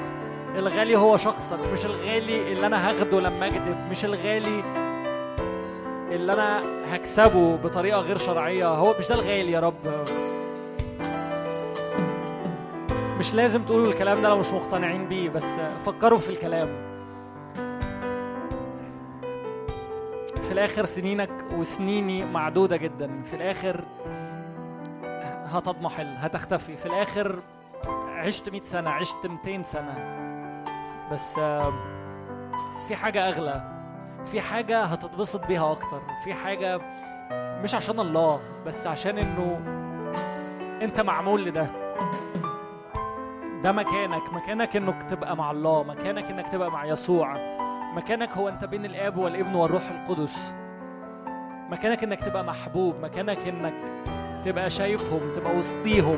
ده ده مكانك ده الهدف وكأنه ده اللي هيحسسك بكمالك ده هيحسسك إن أنا كويس أنا أنا في مكاني الصح أنا I'm fulfilled أنا مليان أنا مكتفي أنا عارف أعيش. ايا كان ظروفك. اللي معروض ليك إنك تبقى من جوه منور من جوه شبعان. والله أمين جدا أمين جدا. آمين جدا على كل ماديات في حياتك. الله آمين جدا على أهلك وعلى بيتك وعلى مستقبلك. مش بنلغي ولا بننكر ده. بس عمرك ما هتحس إن عندك اكتفاء ولا إنك مليان. غير لما تبقى واقف وسط الآب والابن والروح القدس تبقى مليان ومحبوب. شايف هو شايفك إزاي وإنت شايفه. آدم وحواء الله كان بينزل يتمشى معاهم. جربوا يا جماعة الكلام ده. ما ما تسمعوش إنه في حد بيتقال من على منبر بيقول الكلام ده. مش علشان إحنا سمعتها 100 مرة من 100 وعظة من خادم فلاني وخادم فلاني. مش مش هو ده الم... جربوا الكلام ده. ما أعتقدش إنه إحنا بقينا بنمشي بالكلام. ما أعتقدش إنه جيلنا جيل أنا هقول له كلام وتمام. أعتقد إنه يا تبقى بجد يا مش بجد. يا يبقى الله بجد يا مش بجد. يا يسوع بجد يا مش بجد. يا الكلام اللي انت بتقوله واخده على قلبك يا رب. واخد على قلبك إنه شايف إنه الشعب بينقض عهدك وده حاجة فارقة معاك. إنه تدينا إنه تبقوا فاهمين إنه ده لو مش فارق معانا ملوش معنى. جربوا الكلام ده لو حسيتوه مش بجد ما, ما تكملش. لو ما حسيتش باختلاف وما حسيتش إنه أنت مليان وفي كامل قوتك وفي كامل بهائك وانت وسط الاب والابن والروح القدس وانت عينيك عليهم ما تكملش. ما اعتقدش انك ما اعتقدش حد فينا هيكمل بس جربوا الكلام ده. ارجوكوا جربوه. وبعد كده اعملوا اللي أنتوا عايزينه.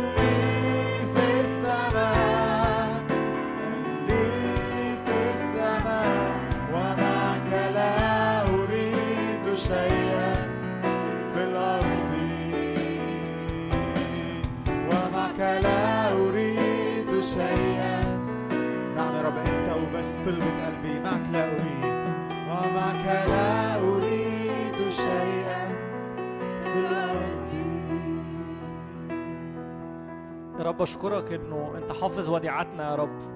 أنت الوحيد الضامن يا رب مستقبلنا ولكن رب ادينا يا رب ناخد بالنا يا رب إنه إبليس يا رب جائل يا رب. إبليس بيحاول يلتهم يا رب يقتل ويسرق يا رب. تعالوا نصلي إنه ربنا إنه كل واحد فينا ياخد قرار إنه يا رب خليني آخد بالي من كلامك خليني آخد بالي من كلمتك خليني آخد بالي من المطب اللي بعد 100 متر. ما حدش نفسه يقع في حفرة وهو عارف إنه في اوبشن انه حد يقول له إنك هتقع. ما حدش بيبقى ماشي في الشارع ونفسه يقع في حفرة ولا في بلاعة. والمعروض ليك إنه حد يقول لك إنه خلي بالك. حد أكبر منك حد شايف أبعد منك يقول لك خلي بالك. اتعلم إنه تسمع اصغي. جرب الكلام اللي بتسمعه امتحن الكلام اللي بتسمعه. دايما امتحن الكلام اللي بتسمعه. جرب شوف حاجة هتتغير أو مش هتتغير. في حاجة مختلفة أو مش حاجة مختلفة.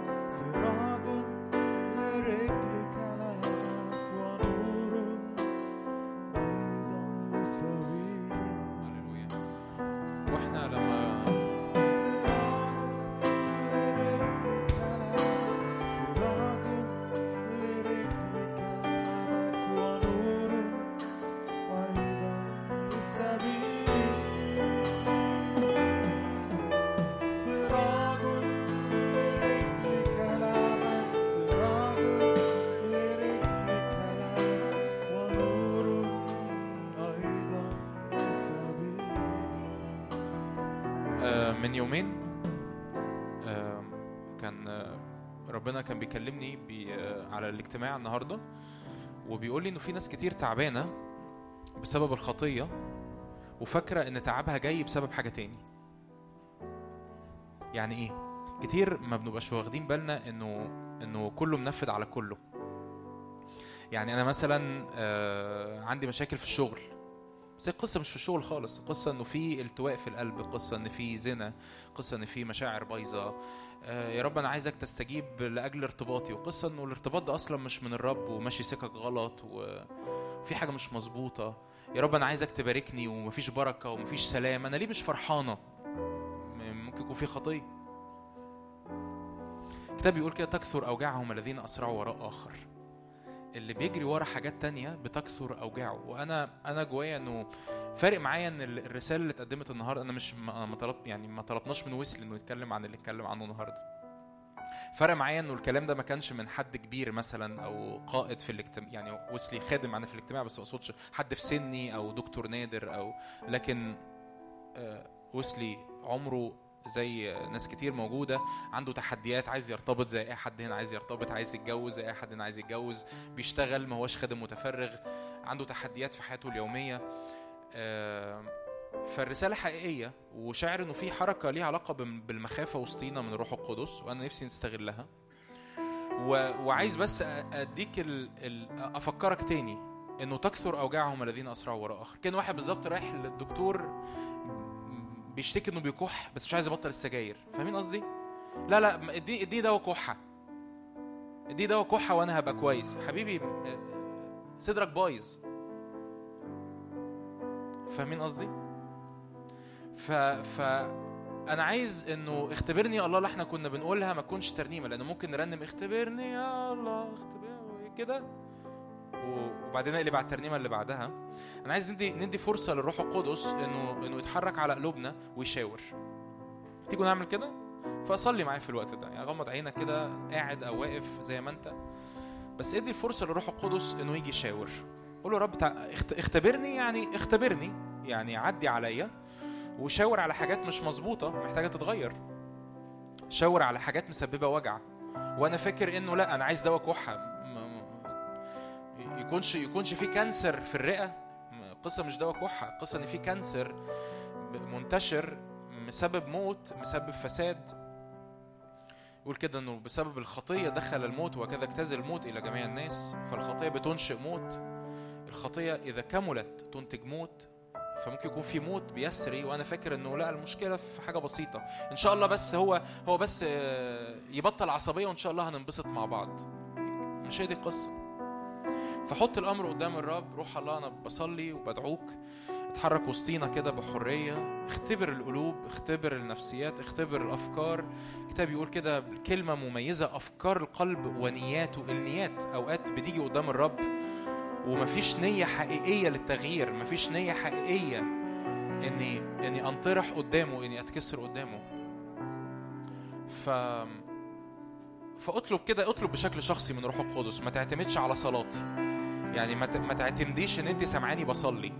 لكن اطلب بشكل شخصي من روح القدس قول له روح الله أنا بديك الفرصة انك تيجي تمتحن قلبي. أنا بديك الفرصة قولها يعني صليها للرب. يا رب أنا بديك الفرصة انك تيجي تختبر قلبي تختبر أسباب ال- ال- المرض اللي في حياتي. وأنا يمكن ببص على الأعراض ببص على حاجات خارجية لكن المشكلة في القلب. روح الله تعالى سود علينا بمخافة بمهابة من حضورك برغبة حقيقية في القداسة. آه، نحب البر ونبغض الإثم. رغبة حقيقية للقداسة رغبة حقيقية لقلب بيتكسر قدامك في اسم يسوع. ال- المزيكا هتعزف شوية وقت وأنا هسكت لدقايق. لأني عايز أسيب لك وأسيب لروح القدس الفرصة إنه يتكلم معاك بشكل شخصي وإنك تسكب قلبك قدام الرب بشكل شخصي.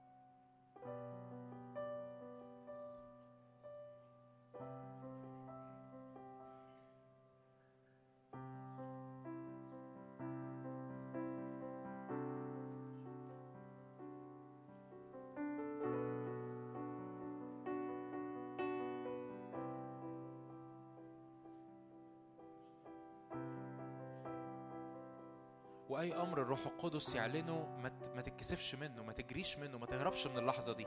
لكن بالعكس أقف قدام الأمر اللي الروح القدس بيتكلم عليه وقول له يا روح الله أنا محتاج دم يسوع يطهر من كل خطية. ودي صلوة أنا بقول لك تصلي إزاي؟ يعني أنا بديك مفاتيح تصلي إزاي؟ تصليها إزاي؟ تقول إيه؟ تقف قدام مشهد تقف قدام علاقة تقف قدام قيد تقف قدام أمر في زنا روحي زي ما كان ويسلي بيتكلم. قول له روح الله أنا بطلب دم يسوع يجي ويطهر الحتة دي. يجي يحرق الحتة دي يجي ينقي يجي ينظف. يا رب الحتة دي اللي في قلبي مش عارف أجري منها. أنا كل في حاجات بنجري منها بأفعال خارجية لكن بنرجع لها تاني. قول روح الله تعالى احرق الجذور احرق الجذور. أنا بصلي لينا يا روح الله. احرق الجذور اللي في القلب احرق جذور الكبريه احرق جذور النجاسة احرق جذور الزنا احرق جذور محبة المال احرق جذور الشر والخطية احرق جذور المقارنات احرق جذور النفسنة احرق احرق جذور الاكتئاب احرق جذور الفساد اللي بيسري فينا وفي جيلنا احرق جذور العينين الزايغة احرق الجذور احرق الجذور احرق الجذور.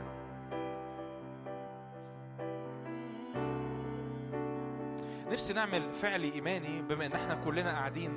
أول بس ما تشعر كده انه إنه في حاجة الروح القدس شاور عليها وانت اعلنت دم يسوع. اقف يعني انت بمجرد بس بتقف بتعلن انه يا رب أنا أنا بعلن ان الامر اللي فات ده أنا بعلن دمك عليه وبغطيه بالدم. ويا رب أنا اؤمن ان مستقبلي اللي جاي مختلف. اؤمن ان ايامي اللي جاية مختلف. مجرد أول ما تشعر كده إنه في حاجات معينة الروح القدس شاور عليها وإنت أعلنت دم يسوع عليها بتقف بس كده علامة إنه يا رب اللي فات ده مش هيربطني. اللي حصل في الماضي والصور ال- القديمة والصور الماضية مش هتربطني فيما بعد. مش مش هتجرجرني لورا فيما بعد. أنا بعلن دم يسوع يطهر من كل خطية. أنا بعلن دم يسوع عليك. بعلن دم يسوع على ضميرك. بعلن دم يسوع على أفعالك. بعلن دم يسوع على جسدك. بعلن دم يسوع على نفسك. بعلن دم يسوع على نفسيتك في اسم يسوع يطهر من كل خطية. دم يسوع يطهر دم يسوع يقدس دم يسوع يطهر دم يسوع ينقي دم يسوع يحرق الماضي يحرق القديم في اسم يسوع. مكتوب إنه قدم نفسه بروح أزلي. دم يسوع من الأزل للأبد. دم يسوع يطهر الماضي يطهر القلب يطهر الدوافع يطهر النيات يطهر العلاقات في اسم يسوع يطهر الأمور اللي, اللي مش عارف أخرج منها في اسم يسوع. هو يخرج رجلك من الزلل في اسم يسوع. يحرق الربط اللي مربطة رجليك. روح الله تعالى بإدراك كده دم يسوع. لو لو في صور الآن في خيالك لو في حد هنا في صور في خياله صور علاقة نجسة صور بورنوجرافي صور في, في علاقة مع ولد حصلت صور لأمور قديمة في الماضي صور أحلام صور ذكريات. من الحاجات العملية اللي, تعملها إن الصورة دي وهي في خيالك بتاخد دم يسوع وتعلنه على الصورة. كأنك بتمسح بالظبط ال whiteboard بال... بال... بالبشاورة. كأنك بتمسح سبورة بال... بمن... بمنديل. قول له نعم روح الله أنا باخد دم يسوع كده. وبمسح كل ذكريات بمسح كل صور بمسح كل خيالات بمسح كل حاجة اتراكمت في ذهني واتراكمت في مشاعري. كل صور قديمة وكل خيالات قديمة.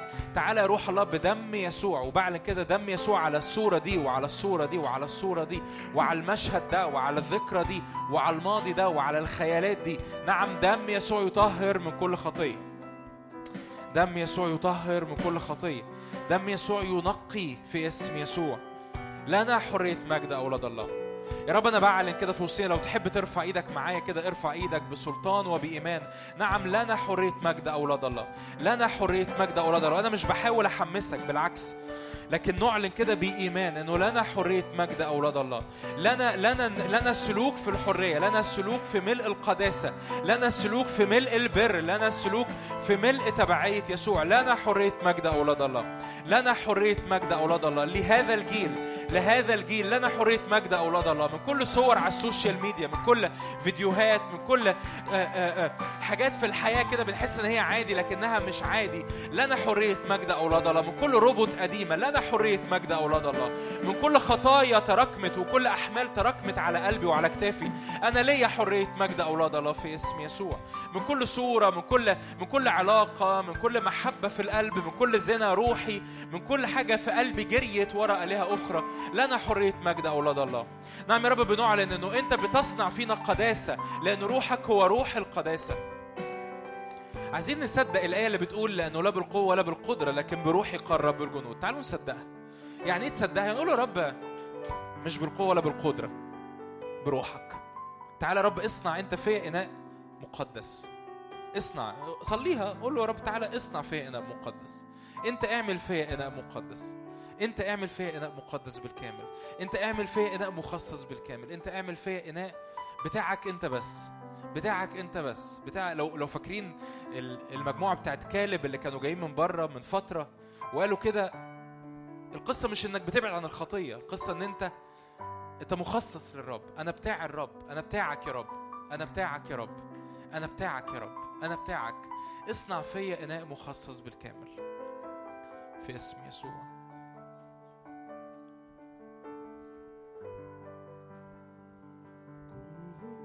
كل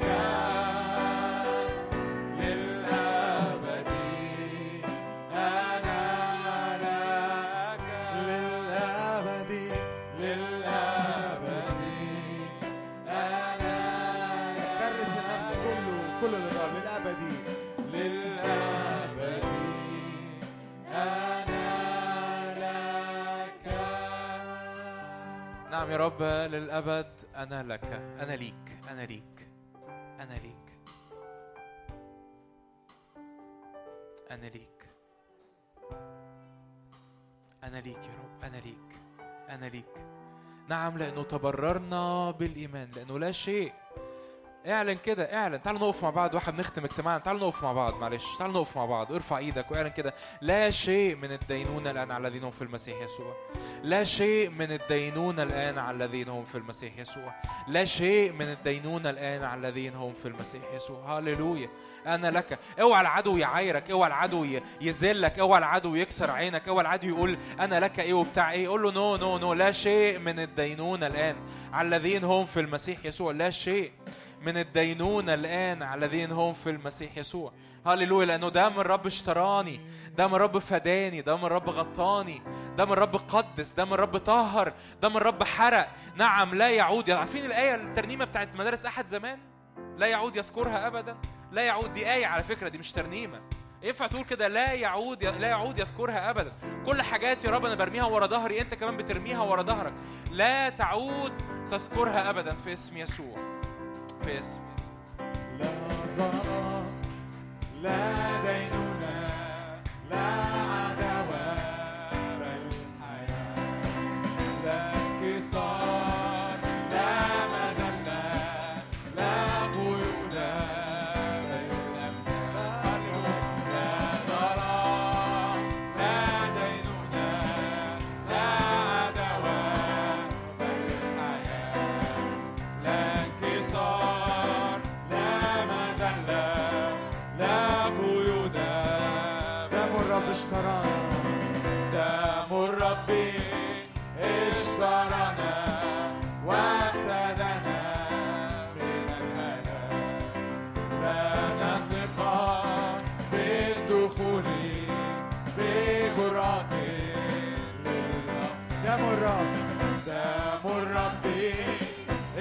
for.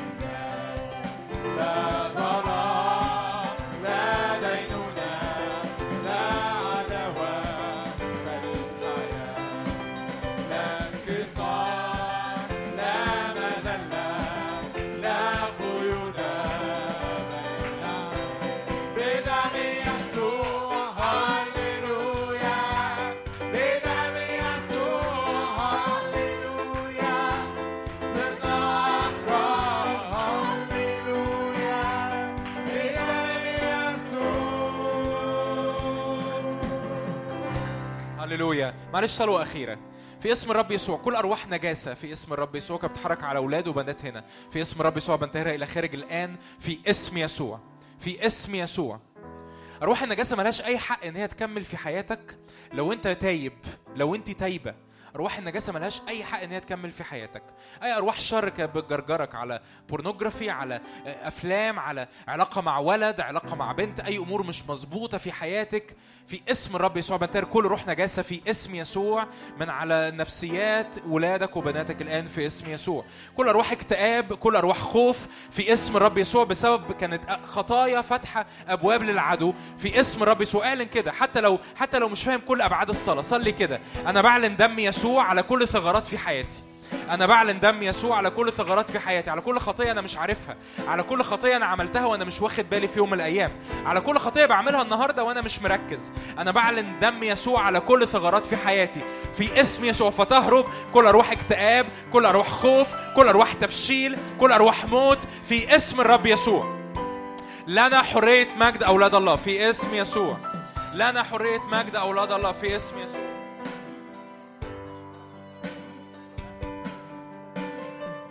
في اسم الرب يسوع رب نعلن حرية مجد أولاد الله. لا سيادة من أرواح شر لا سيادة من أرواح نجاسة لا سيادة من إحباطات لا سيادة من التفشيل لا سيادة من المخاوف في اسم يسوع. يمكن معلش أنا. عايز بس أقول ال- الكلمة دي. يمكن في ناس كتير حاضرة وسطينا مش فاهمة قوي أبعاد موضوع أرواح الشر. بس الناس اللي كانت حاضرة معانا المدرسة في شهر 8 فاهمين يعني إيه أرواح شر؟ وفاهمين يعني إيه حرية من أرواح شر. لأن في ناس اختبرت حرية حقيقية من حاجات كتير. فمعلش صليها حتى لو انت مش عارف قوي أو يعني حاسس ان لا ما يعني مش داخلة دماغي قوي. صليها. يا رب أنا برفض كل حركة من ارواح شر على حياتي. انت صليها. يا رب في اسم يسوع أنا برفض كل حركة من أرواح شر على حياتي. نجاسة أو موت أو خوف أو إحباط في اسم الرب يسوع دم يسوع يفصل ما بيني وما بين أي أرواح شر كانت بتعوقني الوقت اللي فات. في اسم الرب يسوع دم يسوع بيغطي كل ثغرات في حياتي بيغطي كل ثغرات في حياتي. في اسم يسوع في اسم يسوع.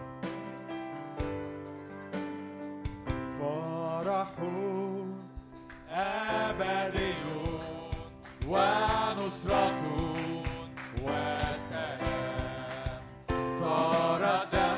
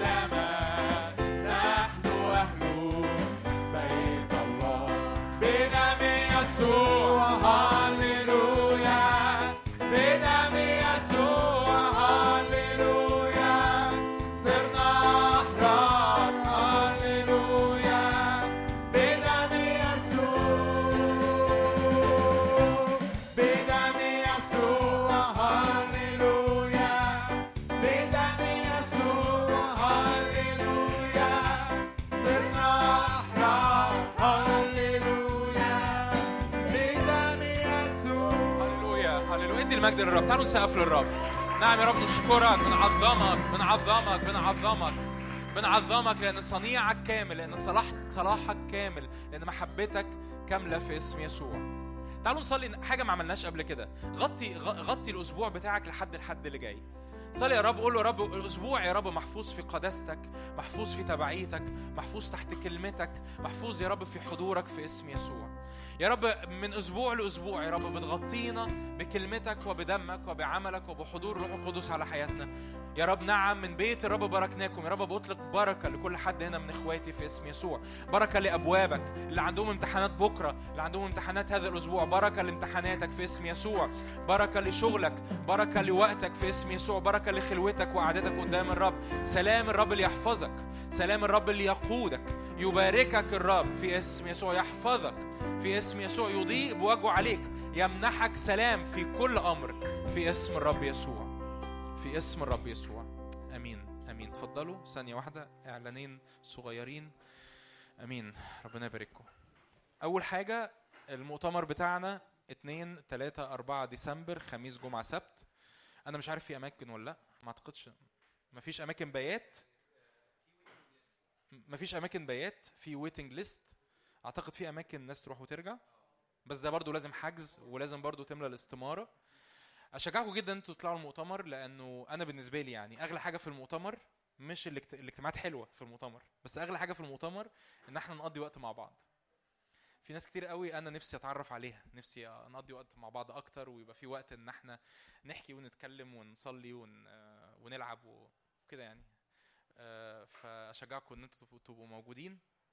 اللي ما دفعش الاشتراك محتاج النهارده يدفع الاشتراك مع أندرو ارفع إيدك يا أندرو. أهو رافع إيديه الاثنين عشان ما حدش يبقى ليه حجة. آه، وآخر حاجة ده كتاب أنا كتبته اسمه ملكوت الله بقوة. آه، هو الحقيقة سامر طلب مني إني أعلن عن الكتاب هو ما عرفش يجي النهارده. آم، أشجعك إنك تشتري الكتاب أشجعك إنك تقراه. الكتاب بيتكلم عن ملكوت الله. يعني إيه ملكوت الله؟ الكتاب بيتكلم عن عمل الروح القدس. إزاي؟ إيه هو عمل الروح القدس؟ المسحة والمعمودية ومواهب الروح والمواهب الروحية. الكتاب مزيج آه، من ال- البعد التعليمي اللي أنت محتاجه عشان يبني حياتك في الآيات الكتابية والتعليم والخبرات الشخصية اللي أنا عديت بيها في الخدمة وفي حياة ناس كتير. أنا معايا مجموعة صغيرة للي حابب أمين؟ ربنا يبارككم. أشوفكم الحد الجاي.